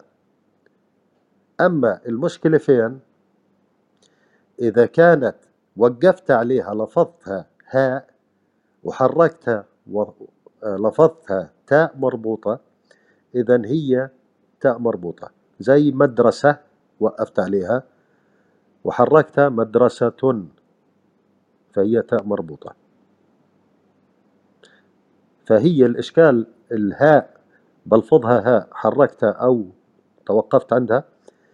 التاء المفتوحة بلفظها تاء أو إذا حركتها أو وقفت عندها لأنه هذه هاء وهذه تاء. أما التاء المربوطة والمفتوحة لو وقفت عندها بلفظها هاء ولو حركتها بلفظها تاء مربوطة. تمام؟ تمام التمام طيب طلال ناخذ موضوع تاني ولا شو رأيك؟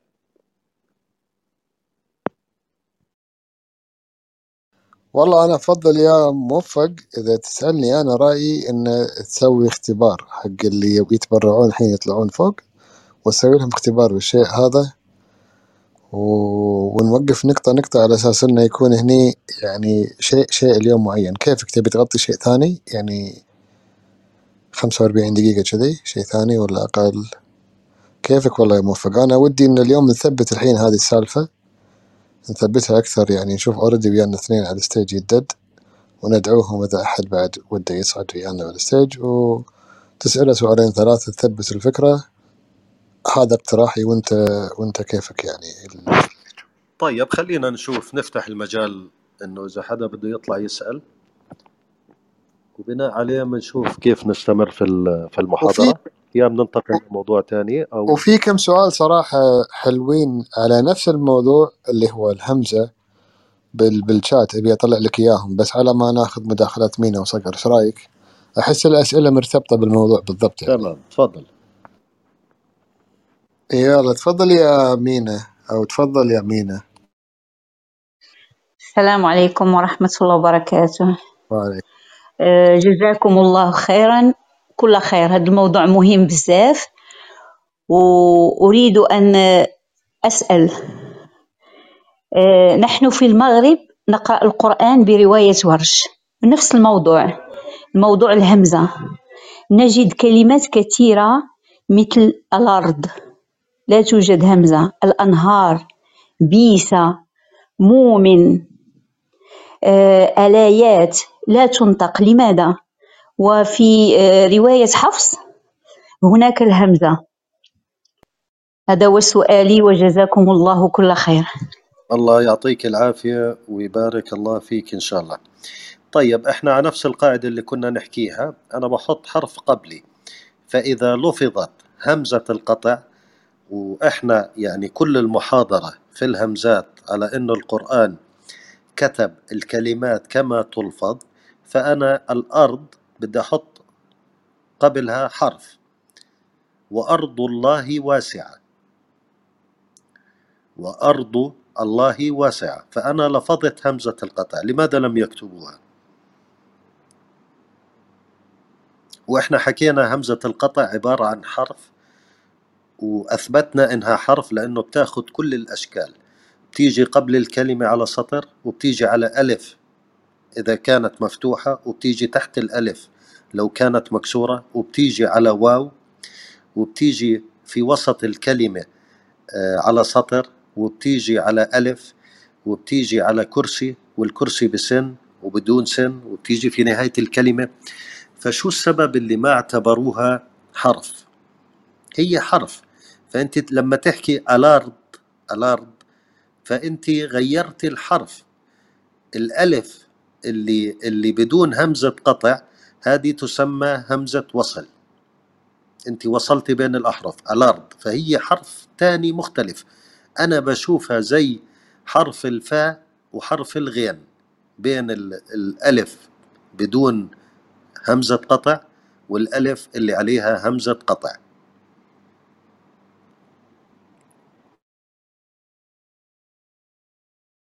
يعني زي لما تحكي حكيتي مثال تاني مؤمنون حكيتي مؤمنون. طيب الواو مختلفة عن الواو اللي عليها همزة. كمان نفس الشيء عندي واو وعندي همزة على واو وهي همزة قطع اسمها. إذا أنا غيرت الحرف. غيرت الحرف زي أكنه حرف الباء غيرته بأي حرف تاني. أنت هيك خديها؟ فلازم الهمزة إحنا نعتبرها من الأحرف الأبجدية.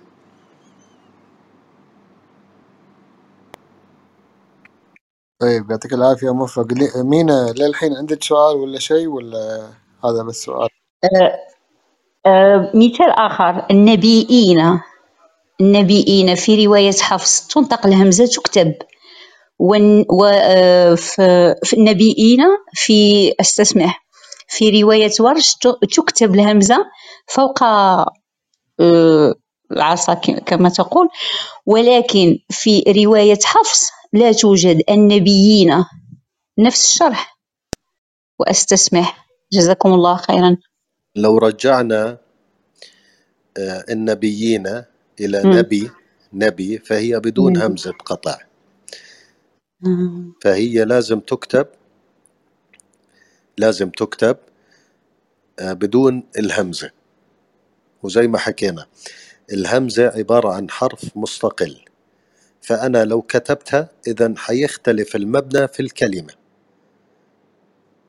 إذا غيرتها لشيء تاني أو أو شلتها فأنا هيك شلت حرف أو غيرت حرف. تماما. النبيين في سورة البقرة. أبحث عن الآية. لا قصدي قصدي في كل آه، في كل القرآن. نعم في نعم كل القرآن إجت نعم. النبيين مع همزة نعم. مم. نعم.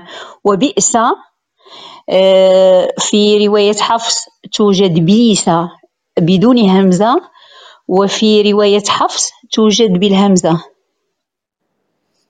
مم.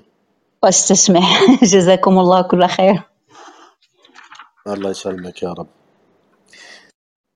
هي النبيين يعني أنت أنت ب- بلهجتكم بتحكوا النبيين ولا النبيين؟ لأن هذا القرآن باللهجة المغربية نبي ماشي نبي. بتحكي نبيين ولا ن- نبيين؟ نبيين نبي. لا لا أنت بالهمزة. بتح... أنت بالعامية تبعتك بتحكيها بالهمزة ولا بدون؟ بدون بدون. بدون. نعم. طيب شوف العامية ما يعني ما يعني ما خرجت من فراغ العامية. نعم. العامية هي أصلها لسان عربي العامية. حاضر مم. يعني يعني ما إجت كلمة بدون ما يكون إلها أصل حتى لو صار عليها شوية اختلاف في المبنى ولكن بالنهاية في إلها أصل. فأنت بالعامية بتلفظيها صح. حاضر مم. جزاكم الله كل الله خير يبارك فيكي. حفظكم الله. طيب أخت نادية يمكن؟ السلام عليكم ورحمة الله. وعليكم السلام ورحمة الله. بوركتم في هذا المجلس الطيب والله أنا مستفيدة جدا. لم أتدخل لكي لا أقطع حبل الأفكار ولكن هناك آه، ملاحظة أود أن آه، أقدمها أستاذ موفق.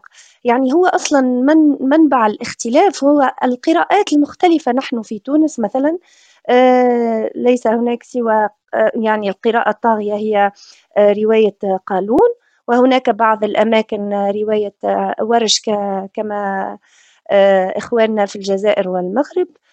فهنا يعني هناك مدود زائدة أو ناقصة أو مثلا الآن الآن نقولها نحن في القراءة قالون الآن. مثلا هذا في حد ذاته يعني يمثل لطالما تساءلت لماذا يعني هو كتاب الله آه، في الأصل يجب أن تكون قراءة واحدة والدكتور محمد هداية غلب رواية حفص على الجميع وأنا أوافقه الرأي يعني. هذا ما وددت أن أقوله يعني في الموضوع. الله يبارك فيك. إحنا ما بدنا ندخل في موضوع الروايات والقراءات ولكن أنا بدي أعلق على كلمة الآن. الآن لو أخذنا بحسب اللي تعلمناه اليوم وبدي أكتبها بحسب اللفظ. الآن. كيف بتكتبيها؟ قاعدة تجربيها يعني بتلفظيها وبتجربيها لحالك؟ مش معنا. طيب مين لا بحب معكم. عفوا عفوا معكم أستاذ موفق. طيب بحكي لك الآن الآن. نعم نعم. إذا بدي أكتبها بحسب اللفظ. مهم. كيف بتكتبيها؟ انسي كيف تعلمتيها. بس بحسب آه. اللفظ كيف بتكتبيها؟ أظن أكتب ألف ولام نعم والهمزة القطعية على السطر. إيه، يعني مغير مغير النبرة. ونون. فوق السطر يعني أنت يعني ال- أنت آه. قربتي بس أنا بدي أصور مم. لك اياه طيب اعملوا ريفرش على صورتي. آه وين موجودة الهمزة؟ أنا لا لا أجد ما أظن أن تغطية الإنترنت ضعيفة جدا يعني أصلا صوتكم ضعيف جدا عندي. صوتي واضح يا شباب؟ واضح تمام. واضح واضح. لا طيب. المشكلة عندي أستاذ موفق التغطية ضعيفة. الهمزة تمام علام يا مسلم. تمام تمام. طيب آه حدا تاني مين شاف الصورة؟ أنا شفتها يا وين مكتوبة؟ علام الألف لا. ركزي منيح.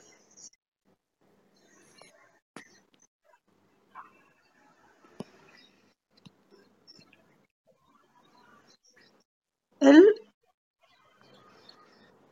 أنا الألف. مكتوب على الألف. الألف. هذه ألف. هي هي بين مكتوبة بين مكتوبة على اللام الألف. هي بين بين اللام اللام والألف.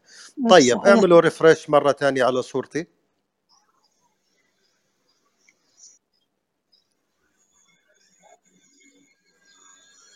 لاحظوا الفرق بين كلمة الآن وبين كلمة الأبرار. صحيح في فرق. صحيح الأولى في فرق على بالهمزة الألف على الألف. الهمزة في الآن قبل الألف لأنه تلفظ الآن. أما الأبرار الأبرار هي على الألف.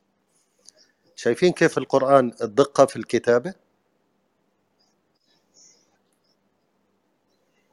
يعني لو كانت تلفظ قبل الألف فهو يكتبها قبل الألف. وهذه نفس الهمزة اللي حكينا عليها على كرسي بدون السن. هذه نفس صحيح الهمزة. ولكن بين اللام والألف أصلا ما في امتداد مش زي باقي الأحرف. فهي إجت هيك ولكن هي نفسها. صحيح. دقة متناهية. دقة متناهية ويكتبها كما يلفظها هذا الأهم. احفظوا هذه القاعدة. صحيح. القرآن يكتب الكلمات زي ما تلفظ بالضبط. تمام؟ الله يعطيك الصحة أستاذ دكتور يعطيك الصحة. الله يبارك فيك. طيب الدور عمين الدور الحين آه على أخونا ما أدري صقر أظن. صقر؟ ولا صقر كذا قال لي عشان يبي يسمع كنا آه فؤاد. فؤاد تفضل. السلام عليكم. يعطيكم العافية جميعا. الله يعافيك. آه، أنا بس سؤالي بالنسبة لكلمة آه، مرات نحن نقرأ كفوا أحد. الهمزة على الواو بتكون. وفي. منهم بيقرأوها آه، كفوا أحد. نعم. في سورة سورة ال- ال- الإخلاص. نعم. فهي قراءتان ولا هي فيها وحدة قراءة صحيحة ولا؟ أنا سمعتها بالقراءتين كفوا وكفوا كفوا أنا سمعتها كمان كفوا. شوف أنا زي ما حكيت لك أنا القراءات يعني ما بدي أدخل فيها هلا والروايات لا لا أنا مش قصة أنا قراءة الرواية إنه هي كيف تطلق يعني هي مش بحفص م- مش مكتوب همزة أصلا. بحفص ما في همزة. كفوا أحد. كفوا. كفوا أحد. هي هيك مكتوبة بحفص أي. فتقرأ هيك بدون الهمزة. مم. فإذا كانت برواية تانية أو بقراءة تانية عليها همزة هم بقرأوها هيك أو ما بعرف ليش بقرأوها هيك هو إذا رجعت لأصل الكلمة كفى كفى وال و و وآخر الجذر عبارة عن حرف علة حرف العلة اللي هو الألف الواو الياء. كفى حتى ال- حتى الألف المقصورة. كمان هذه من أحرف العلة ألف تعتبر. وأحرف العلة قد تحذف لأنه أحرف ضعيفة جدا وقد تقلب. يعني بحكي لك قام يقوم فهي تتحول. هدى يهدي فبتتحول حر- أحرف العلة من حرف لحرف. كفى كفو وليس كفأ أو كفأ ولكن بعض ال- المشتقات في نهاية الكلمات ممكن أنا أحط همزة. في النهاية.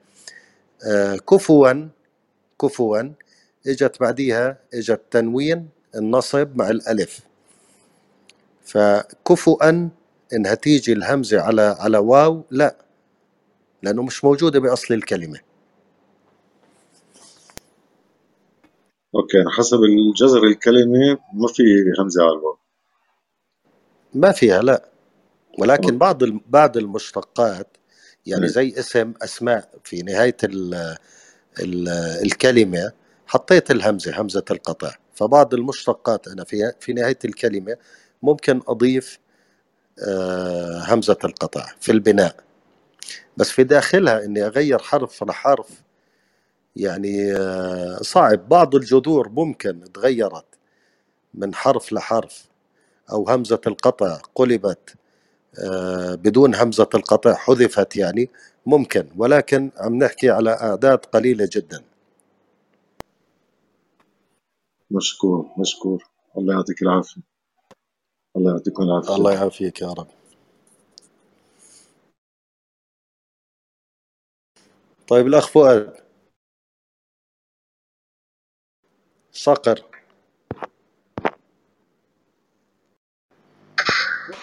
نعم أخي موفق أنا راسلت طلال قلت له ما أقدر أتكلم بس صعدت على مود الصوت يصير عندي أعلى وأستمع. آه، الصوت واطي عندك كتير. طيب آه، في أسئلة تانية على هذا الموضوع؟ يعني إحنا بنقدر ناخذ موضوع تاني بس بده ياخذ له كمان ساعة. ف يعني أنا بفضل نخليه في محاضرة تانية. إحنا بدنا نبلش إن شاء الله لبعدين في الجذور والمشتقات بس هو هذا بده ياخذ محاضرات كتير. آه، كنت حابب أعطيكم يعني على مخطط اليوم آه، أسماء الإشارة. أسماء الإشارة زي ما هي بالقرآن وكيف إحنا بنكتبها بطريقة خاطئة. بس آه، حياخد وقت. شو رأيك يا فؤاد؟ محمد. أنا معاك يا والله يا أستاذي في أي موفق حاجة أنا معاك. الجول جولك يا موفق ما دامك انت اللي بتحكي يعني الجول جولك بصراحة. طيب في أسئلة تانية يا جماعة؟ في حدا من الأودينس بحب يطلع يشاركنا؟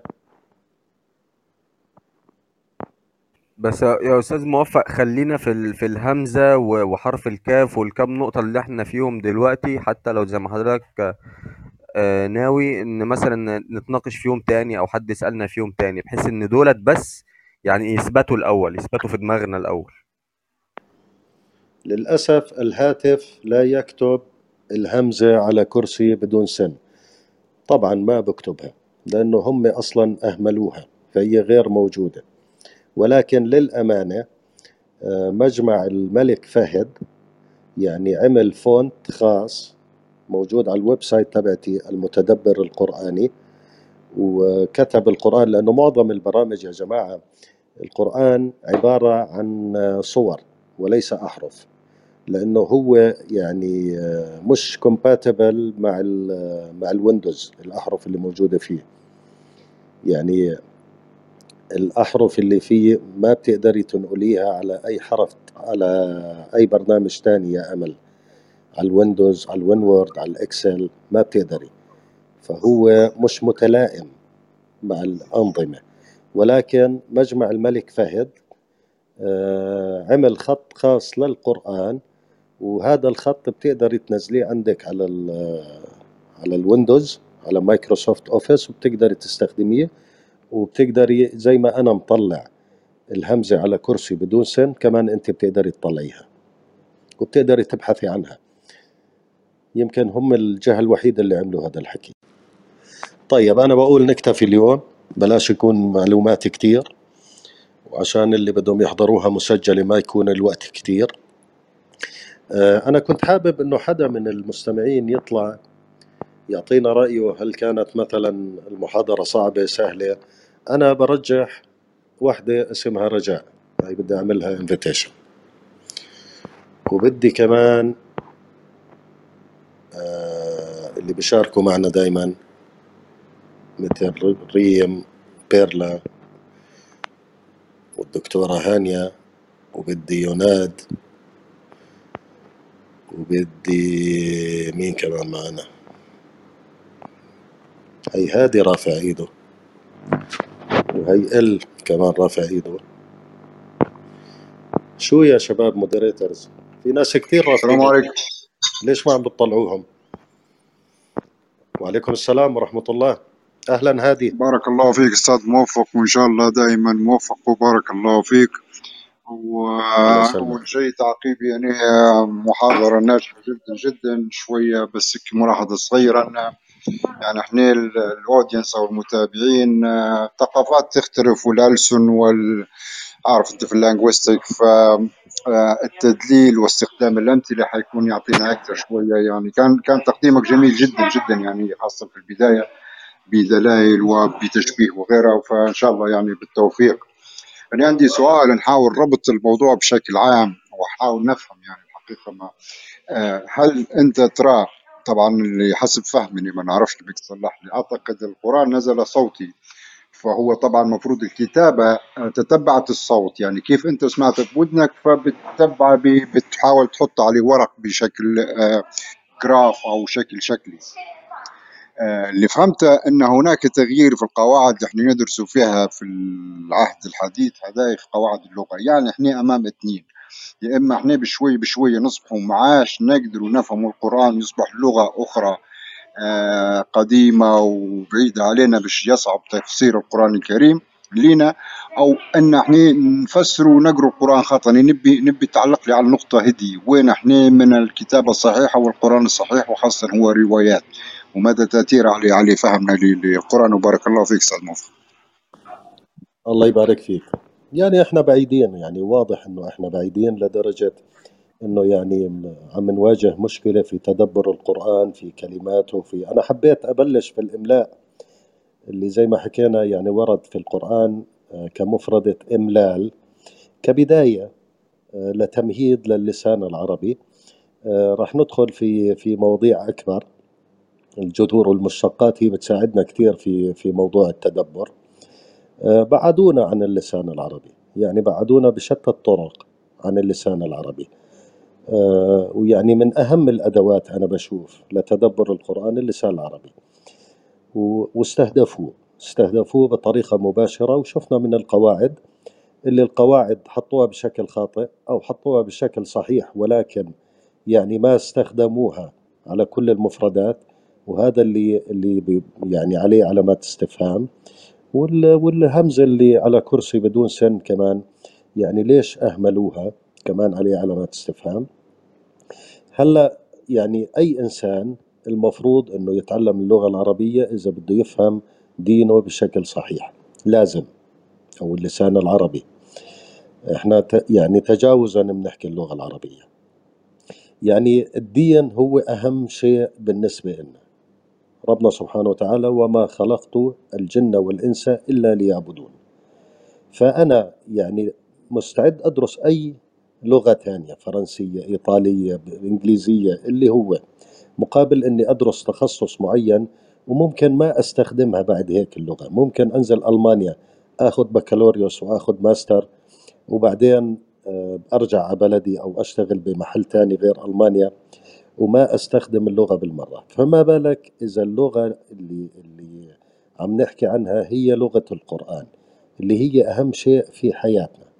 فلازم كل إنسان كان لسانه عربي إنه يقويه أو لسانه أعجمي فأنا بشوف إنه مكلف يدرس اللسان العربي عشان يقدر يقرأ القرآن بشكل سليم ويتدبره بشكل سليم. يعني أنا آه، بيشتغلوا معي ناس مسلمين من بلدان مختلفة بألسنة مختلفة فأنا بشوفهم وهم بيصلوا يعني شيء محزن. يعني بقرأ طبعا م- أكيد ما بقرأ بشكل سليم وهو بيصلي أو لما بقرأ القرآن وبنفس الوقت بكون مش عارف شو عم بقرأ فهذه مصيبة. فأنا بشوف الكل أي إنسان مسلم مهما كان لسانه المفروض يتعلم اللسان العربي لأنه هذا شيء مهم جدا في حياة الإنسان. الله يعطيك العافية أخ هادي. طيب ناخذ تفضل. بارك الله فيك أستاذ موفق. موفق جدا بارك الله فيك. أنا ملاحظة صغيرة في في أحد الجامعات الأمريكية درسنا فيها يعتبروا في نحن نقولوا اللهجة المصرية اللغة الليبية الأردنية يعتبروا فيها لغات. ويربطوا من فوق في الجذور يعتبروا في اللغة العربية والعبرية وبعض اللغات. درستني في الأفريكان ستادي صغيره تدخلت في الأمور الثقافية. عندهم خلطة عجيبة لتخليط اللغات. ما نعرفش اللي مش في اللينغويستيك وكانوا معي شباب في اللينغويستيك وغيرها فما نعرف شنو القصد. يعني يعتبروا هم أي الناس تتكلم بلغة يتعايشوا بها زي ما نقولوا في مصر. خلاص هذه مش لغة عربية دي لغة مصرية هذه لغة أردنية لغة فلسطينية. ما نعرفش اللي بيوصلوا بالموضوع هذا تحديدا يعني. بارك الله فيك.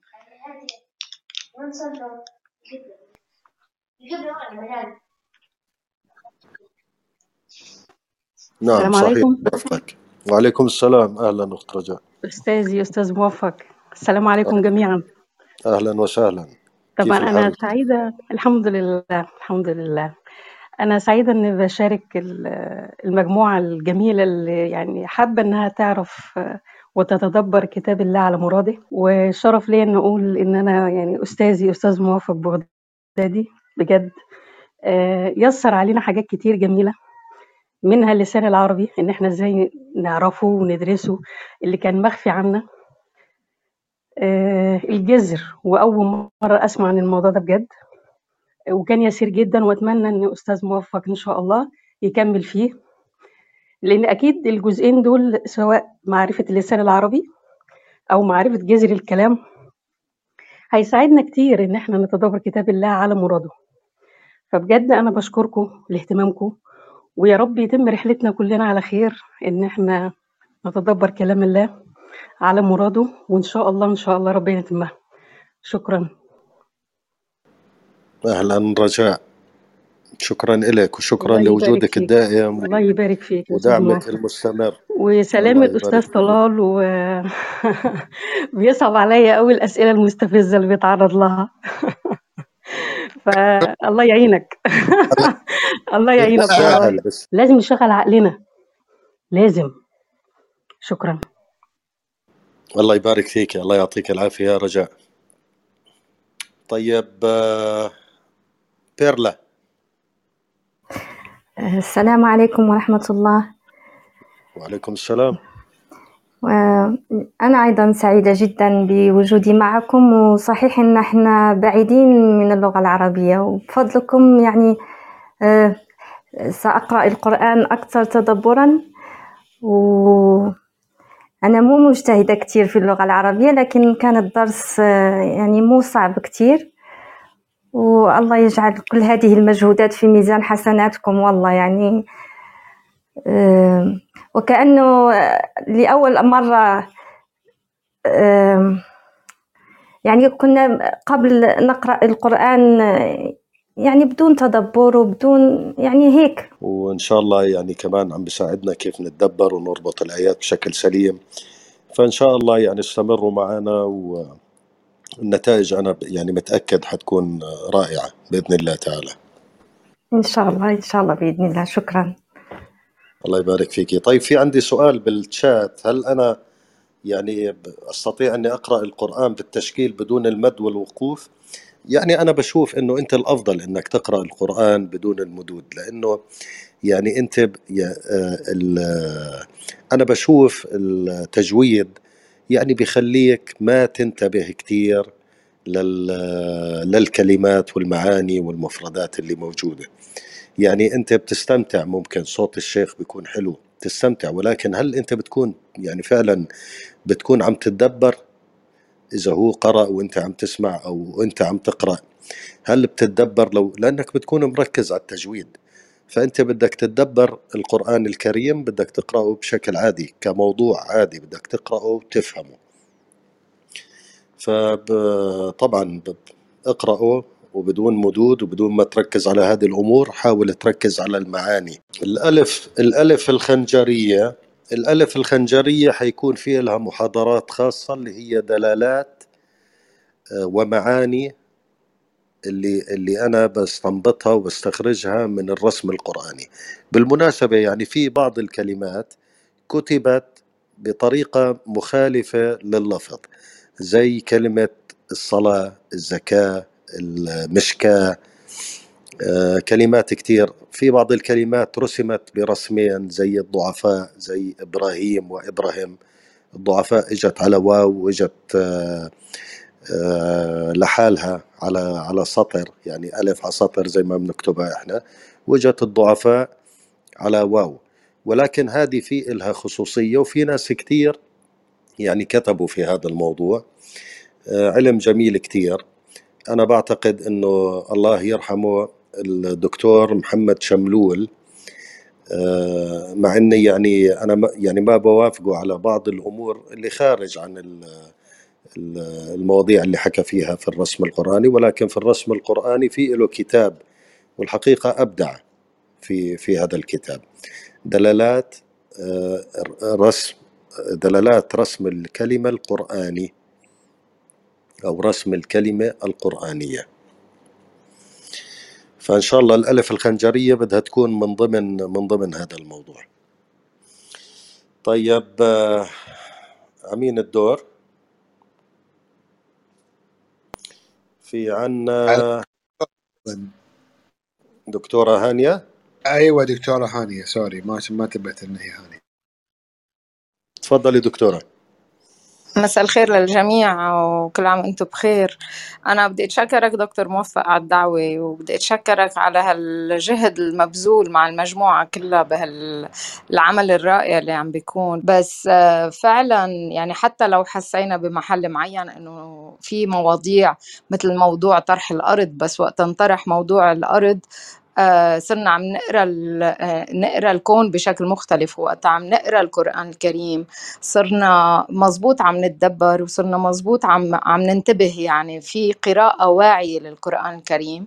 وبالتالي حتى لو في بعض المصطلحات أو بعض الآيات أو بعض الكلمات اللي ما عم نفهمها أو بنشوف تفاسيرها ببعض الكتب التفاسير يلي بتتعارض فيما بينها بس بيبقى إنه نحن نكون واعيين كتير نحن عم نقرا فيعطيكم ألف عافية. وإن شاء الله على الخطى السليمة إن شاء الله لأنه هيدي المنهجية الحقيقية لأنه هيك عم بت عم بتصفي لنا ذهننا من كل شيء نحن بنعرفه وعم نرجع بنقرا بأسلوب آخر لنكون على الخط السليم. شكرا كثير الله يبارك فيك يا دكتورة وأنا يعني سعيد جدا إنك موجودة معنا وكل الشباب اللي موجودين معنا وبيتابعونا باستمرار. الله يعطيكم العافية. وإحنا يعني بنستمر بوجودكم وبدعمكم وبنفسكم معنا. وسعيدين جدا إنه عم نقدم شيء يعني يعني بنلاقي ترحيب منكم وبتهتموا بالمواضيع اللي بنحكيها.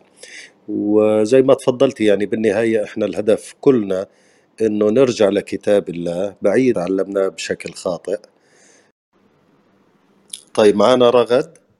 طلال أنت قلت لي إنه في كان في أسئلة. إي بس أنا صعدت اللي من الأسئلة بس طلعوا صعدتهم وطلعوا ما كملوا. واحد طيب طلع في وواحدة نعم. طلعت. اثنيناتهم طلعوا صعدتهم وطلعوا. نعم في معنا رغد. السلام عليكم ويعطيك العافية. وعلى يعني هال هالشرح المميز وأهمية هالموضوع هذا؟ وأتمنى يعني إنه بالمستقبل إنه تستمر هذه المحاضرات. وحضرتك ذكرت شغلة مهمة إنه الكلمة والحرف بحد ذاته إلها دلالة. فيعني بالمستقبل إذا نبدي نتطرق لدلالات الحروف فهذا يكون يعني يعني بعد فضل الله يكون من فضلك ووقتك وجهدك. وحابة بس أيضا تعليق بسيط إنه أنا يعني شفت إنه المجتمعات لما اللسان تبعها آه، يبدأ ينحدر يصير تزيد الصراعات وتزيد المشاكل بهذه المجتمعات. لكن لما اللسان الأم يرتقي بكلماته وبملافظه هذا يعني اللسان يؤثر على الفكر فتزدهر المجتمعات. فإنه كأنه ده ترجعنا إلى أصول هذه الأصول راح حتى طريقة تفكيرنا مو فقط يعني بالقرآن وإنما آه، تفكيرنا بالحياة ككل راح يتحسن. فبارك الله فيك. الله يبارك فيكي وشكرا لوجودك رغد انت دائما بتعملي لنا إضافات وبتحفزي لنا يعني آه، طريقة تفكيرنا. آه، شكرا لك مرة ثانية على وجودك المستمر معنا ودعمك يعني الدائم. للغرف تبعتنا. الله يعطيك العافية. آه، حكونا.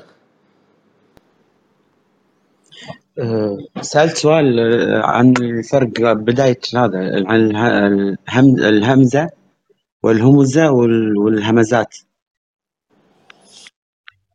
يعني أو أو منو سمى الهمزة همزة؟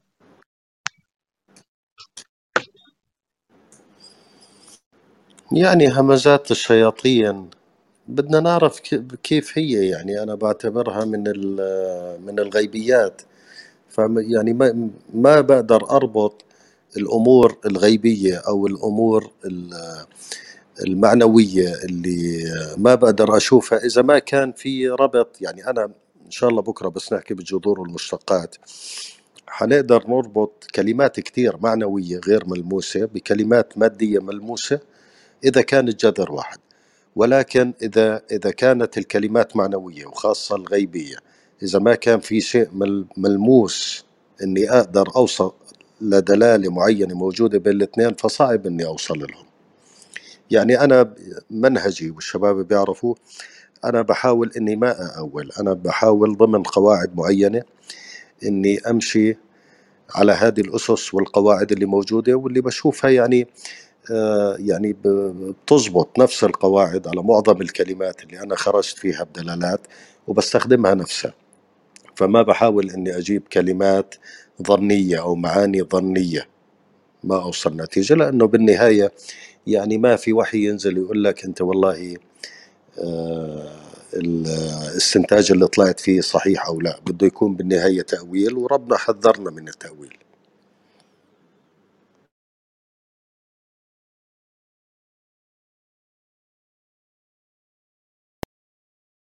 يعطيك العافية. الله يعافيك يا رب.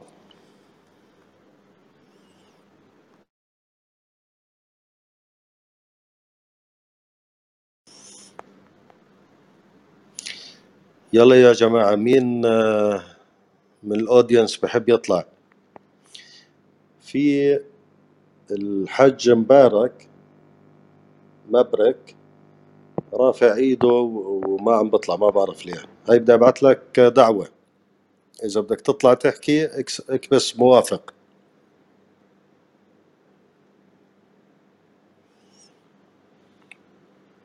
يعني الهمزات أنا أقرب شيء ممكن أوصلها أقرب شيء ولكن هذا مش تأويل في له أساس بس يعني مش يقيني. يعني بعض ال ال الكلمات أو الجذور إذا كان في اختلاف بالأحرف بين حرف آه، خفيف بالثق بال بالنطق مع مع حرف أثقل فهو بيعطيك ثقل في المعنى. يعني أنا بشوف مثلا آه، هزي إليك بجذع النخلة مقابلها الشياطين تؤزهم أزة. فأنا بشوف وهذا له أساس في اللسان العربي ولكن مش يقيني ظني. الهز اللي هو تحريك بشكل بسيط الأز اللي هو التحريك بقوة. فممكن أسقط على هذا الحكي الهمس والهمز. الهمس اللي هو فيه ضعف في المعنى والهمز اللي هو فيه شدة ويعني بيحاول إنه يقنعك في الموضوع. فهي نوع من أنواع الوسوسة آه، بس ما بتكون على شكل لين على شكل ثقيل ما بتكون على شكل همس همز. هل هذا الكلام يقيني؟ لا. هل هذا الكلام له أساس في اللسان العربي؟ نعم. يعني بتلاحظ أنت الرجس والرجس بالزين. فبتلاقي اللمس والمس عفوا؟ اللمس والمس بعد. لا هذه اختلف الجذر لا كامل غير هي ذي اختلف الجذر كامل. إحنا بنحكي نفس الجذر نفس التركيبة ونفس ترتيب الأحرف ولكن حرف خفيف بالنطق استبدلته بحرف أقوى فبيعطيك دلالة أقوى. تمام؟ فممكن زي مثلا مذكر ومدكر. مثلا لو بدي أسقط هذا فهل من مدكر؟ فهل من مذكر؟ فإذا بدي أسقط هذا المعنى ولكن زي ما حكيت لك هذا الإشي هل باخده يقيني؟ لا. ولكن ممكن أنا أخده كاستئناس في محاولة الوصول للدلالة آه، أقرب ما يمكن لمراد الله ولكن أنا ما باخده بشكل يقيني. أنا استغربت من التقارب ال- يعني المسمى إن يعني مثل هني همزة وهني همزة. وحاولت أبحث منه اللي أطلع كلمة الهمزة وشفت بس اللي اخترع اخترع إني ح- حط الشكل الفرايدي بس ما لقيت ليش ما ليش سماها يعني همزة همزة. لأنه اسمها موجود قبل الفراهيدي ولأنه الهمزة موجودة قبل الفراهيدي. مش هو اللي اللي اخترعها ولا اللي اكتشفها هي موجودة من قبل. لا يمكن القرآن أنه وصلهم بدون تحريك. لا يمكن القرآن وصلهم بدون تنقيط. أنا بدي أعطيكم مثال. خليني أصور لكم بس صورة. طيب اعملوا ريفرش على صورتي. هلا لو بتلاحظوا الذي يوسوس في صدور الناس الذي الياء غير منقطة تمام؟ أنتوا لو بحثتوا بالقرآن الكريم كامل في كل الكلمات بدون استثناء اللي انتهت بالياء كل الكلمات بتلاقوها من غير نقاط. طيب هل الحجاج نقط القرآن الكريم كامل ونسي مثلا ينقط أهم حرف؟ لأنه هذا يشبه ال- ال- ال- اللي بسموها ألف المقصورة. هي اسمها الألف اللينة على شكل ياء بدون نقاط. هيك اسمها. ألف لينة على شكل ياء بدون نقاط. إذا الياء لازم يكون بنقاط. فليش ما نقط أولى حرف إنه يتنقط؟ هو كان الفكرة زي ما حكوا لنا إنه صار في يعني آه، ألسنة مختلفة دخلت على ال- دخلت في الدين الإسلامي وخافوا على ال- القرآن إنه يصير في إنه تغيير. فبالتالي نقطوا بحيث إنه الكل يقدر يقرأه بشكل سليم. طيب ليش ما نقضتوا حرف الياء اللي موجود في كل كلمات القرآن اللي تنتهي بياء؟ بدون استثناء أنا بتحدى واحد يلاقي ياء منقطة آخر الكلمة في القرآن الكريم كامل وأنا بحكي على آلاف الأمثلة. السلام عليكم ورحمة الله وبركاته مع إن الله قال بالقرآن آه، وما كنت تتلو من قبل من كتاب ولا تخطى بيمينك إذا لارتاب المبطلون بل هو آيات بينات في صدور الذين أوتوا العلم. وما يجحد بآيات يعني يعني ال- ال- القرآن يكون محفوظ يعني حافظينه أتوقع الصحابة يعني حافظينه يمكن ويعلمونه كحفظ كذكر أتوقع. ما كان يعني يحتاجون إنهم يكتبونه. يعني الحين مثلا لما أحد يصلي بمسجد يكون إمام أو يغلط بحرف سبحان الله كذا واحد يعدل له وراه هذا الحين فما بالك يعني أيام الرسول مستحيل ما يكون حافظينه. القرآن الكريم ربنا حفظه بال- بالقراءة زي ما تفضلت وبالكتابة و- وبأشياء نعلمها وأشياء لا نعلمها. هو تعهد بحفظه. في كل شيء كل شيء أنت بتفكر فيه وكل شيء أنت ما بتعرفه. في مؤامرات كتير حاولوا إنهم يحرفوا بالقرآن أو يغيروا في كلمات في القرآن أو يعني ما قدروا. في شغلات سمعنا عنها وفي شغلات إحنا ما سمعنا عنها ولكن ربنا سبحانه وتعالى تصدى لهم. وحتى لو حافظينه. يعني التحريف بصير ما بصير في يوم وليلة بصير على مدار سنوات طويلة. فلو يعني كان عندهم مخطط وكان عندهم قدرة إنهم يحرفوا كلهم اللي حافظين هدول بعد 20 30 40 100 سنة 200 سنة ب- بيقدروا يحرفوا ولكن ربنا في المرصاد لهم. فربنا حفظه في صدور الناس وحفظه في الكتب وحفظه بما نعلم وما لا نعلم. بس هل هل يوجد يعني كتاب حاليا حافظينه كمية من الناس مثل القرآن؟ يعني حافظينه حافظينه صم. أنا يعني مش مختلف معك. أنا مختلف معك بموضوع أنك أنت اعتب- مم. اعتبرت أنه الحفظ تم بطريقة واحدة. أنت تعتقد هذا الحكي. هذا الحكي ما عليه دليل. ربنا تعهد بحفظه إحنا ما بنعرف كيف. بل بأنه الناس تحفظه نعم. ممكن. بأنه مكتوب نعم. ممكن. هل في أمور ثانية إحنا ما بنعرفها؟ مثل ما قال بل هو آيات بينات في صدور الذين على فكرة أنا أظن أن من الآية هذه يا حكونا موفق أن هذول حاولوا يألفون من وراء الآية هذه. لأن نفس ما يعني نفس ما قال موفق لا الله سبحانه وتعالى دقيق بالكلام وايد. لما قال إنا له حافظون إنا نحن نزلنا الذكر وإنا له لحافظون ما حدد كيف الحفظ. هو تكفل الله سبحانه وتعالى كيف؟ ما حدد لنا. بس هناك إن هي آه، إلا في صدور الذين آمنوا. نعم بس هذه ترى تلاحظ سياق الآيات. أرد أقول لكم مرة ثانية كل مرة بنشوف سياق الآيات لازم نشوفها من أول السورة عشان نعرف. صح. إيه صدور الذين أوتوا العلم. أيوة. إي فأنت ال- ال- المعنى ما طلعت فيه وايد غلط بس يمكن هذه نفس ما قال موفق هذه واحدة من الطرق. بس لأن ما فيها حص... ما فيها حصرية أبدا. اي أنا ما ما ما ما قلتها انها حصرية قاعد أقول بس إن مثلا ضربت مثال حاليا ما في كتاب نفس القرآن كمية ناس يعني بالنس- حافظينه نفس القرآن. يعني أشوف صغار بالعمر حتى يقدرون يحفظونه مع إنه يعني صعب احس هلأ أنت بتلاقي مثلا إبراهيم بالبقرة إبراهيم ولكن بقرأوها إبراهيم. فهل الكتابة خاطئة؟ لا.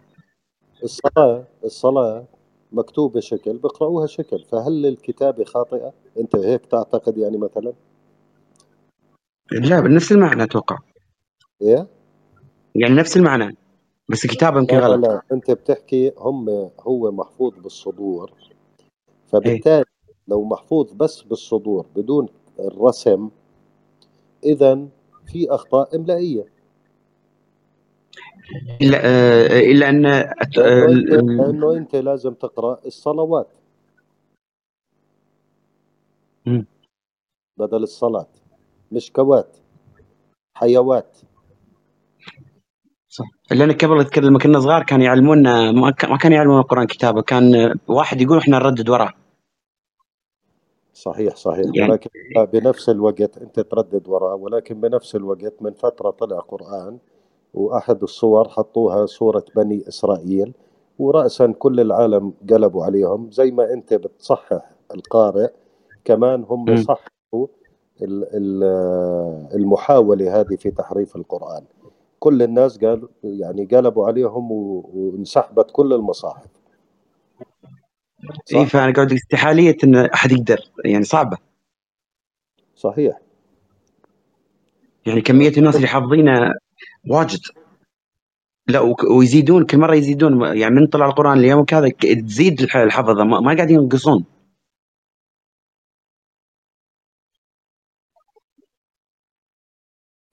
لدرجة يسوون مسابقات صغار بالصغار حفظ القرآن. مسابقات. صحيح صحيح. هو ناس كتير حافظينه ولكن هل هو الطريقة الوحيدة؟ لا. إذا بدك تحكي الطريقة الوحيدة بده بده يكون في عندك دليل. لأنه أنا بشوف كمان حفص ارجع ل يعني مئات السنوات وألف سنة بتلاقي نفس الكتابة. فهل هذا ما نعتبره طريقة حفظ؟ أكيد لا. بلى صح. هل الألف الألف الخنجرية اللي موجودة في القرآن هل عمرك شفتها خارج القرآن؟ إن لا كان في مخطوطات ولا إن كان كتابات قديمة ولا إن كان اللي هو. هل هي هل هي موجودة غير القرآن؟ لا إذا في خصوصية للرسم. إحنا لازم نعترف إنه في خصوصية للرسم أو أنت بتذهب في طريق إنه الرسم محرف أو فيه أخطاء إملائية. ولكن لما بدك توصل لهذه النتيجة أنا لما بقول لك إبراهيم فقط في سورة البقرة إبراهيم فقط. في باقي القرآن إبراهيم. لما بقول لك حسنات في كل القرآن ألف خنجرية سيئات في كل القرآن ألف ممدودة. والد في كل القرآن ألف ممدودة. والدة في كل القرآن ألف خنجرية. فحتى لو واحد بده يحرف لا يمكن يحرف بالدقة هذه. أنا عم بعطيك أمثلة بسيطة. يعني أنا بختم كلامي. تعلموا اللسان العربي فوالله ما هلكت أمة إلا بهلاك لسانها. وهذا الحكي يعني على مر الزمان واللي قرأ التاريخ بذهاب لسان أي قوم أو قومية. يعني آه، ال- ال- الحضارة كلها بتنتهي. فهذا موضوع مهم كتير. إن شاء الله بدنا نحاول نركز عليه بمحاضرات كتيرة ونحاول نغطي قدر الإمكان آه، مواضيع كثيرة في في هذا المجال. وحيساعدنا إن شاء الله كثير في تدبر القرآن الكريم ومحاولة يعني الوصول إلى دلالات الكلمات والمفردات المستخدمة في القرآن. أنا كمان على قناعة أن الله سبحانه وتعالى عندما تعهد بحفظ الذكر فهو حفظ اللسان العربي. ما في مثال إن كان نحوي أو صرفي أو أو بناء وزن أو أي شيء ترجعوا له باللسان العربي إلا تلاقوه موجود في القرآن تلاقوا فيه مثال. فبالتالي يعني اللسان العربي ربنا سبحانه وتعالى حافظه. إحنا علينا إنه نحاول نرجع للسان العربي عشان نقدر نفهم القرآن الكريم بشكل أفضل. وأقرب ما يمكن إلى مراد الله سبحانه وتعالى. آه، الله يعطيكم العافية جميعا وإن شاء الله بنحدد المحاضرة القادمة. غالبا حتكون عن الجذور والمشتقات يعني حتاخد معنا محاضرتين أو ثلاثة وبعدين ننتقل لموضوع تاني. وبعدين يعني حابب آه، نحكي في موضوع دلالات بناء الكلمات. هذا موضوع مهم كتير. وهذا بيعطيني دلالات كتير كمان. و آخر المحاضرات كمان بنحكي بالرسم الكلمة القرآني. يعني كمان علم جميل جدا. آه، ممكن آه، ما يكون يقيني مية بالمية ولكن في أمثلة كتير آه، حكوا فيها يعني أصحاب هذا العلم. بتلاقوها واضحة يعني وضوح الشمس. بعض الأمثلة ممكن يعني حاولوا أنهم يوصلوا لدلالات ولكن ما وصلوا للدلالات اليقينية. بس علم رائع والمفروض نتعلمه كمان. الله يعطيكم العافية جميعا. شكرا لوجودكم معنا. وشكرا لدعمكم المستمر. وإن شاء الله إحنا بنضل معاكم قدر الإمكان لحتى نوصل لكم المعلومات الموجودة عنا. ونحاول يعني كلنا مع بعض إنه نوصل آه، لنتائج أفضل إن كان بالتدبر أو في في رؤيتنا للدين الإسلامي آه، للمفردات للخطاب القرآني بحيث إنه نفهم الدين بشكل أوسع. يعطيكم العافية والغرفه هي اللينك فوق إذا بتحبوا تكبسوا أنا حاعطيكم دقيقتين. وبعدين أغلق الغرفة. السلام عليكم ورحمة الله تعالى وبركاته. وعليكم السلام ورحمة الله تعالى وبركاته شكرا شكرا شكرا. جزاك الله كل خير. الله يبارك فيكي ويبارك فيكم أجمعين.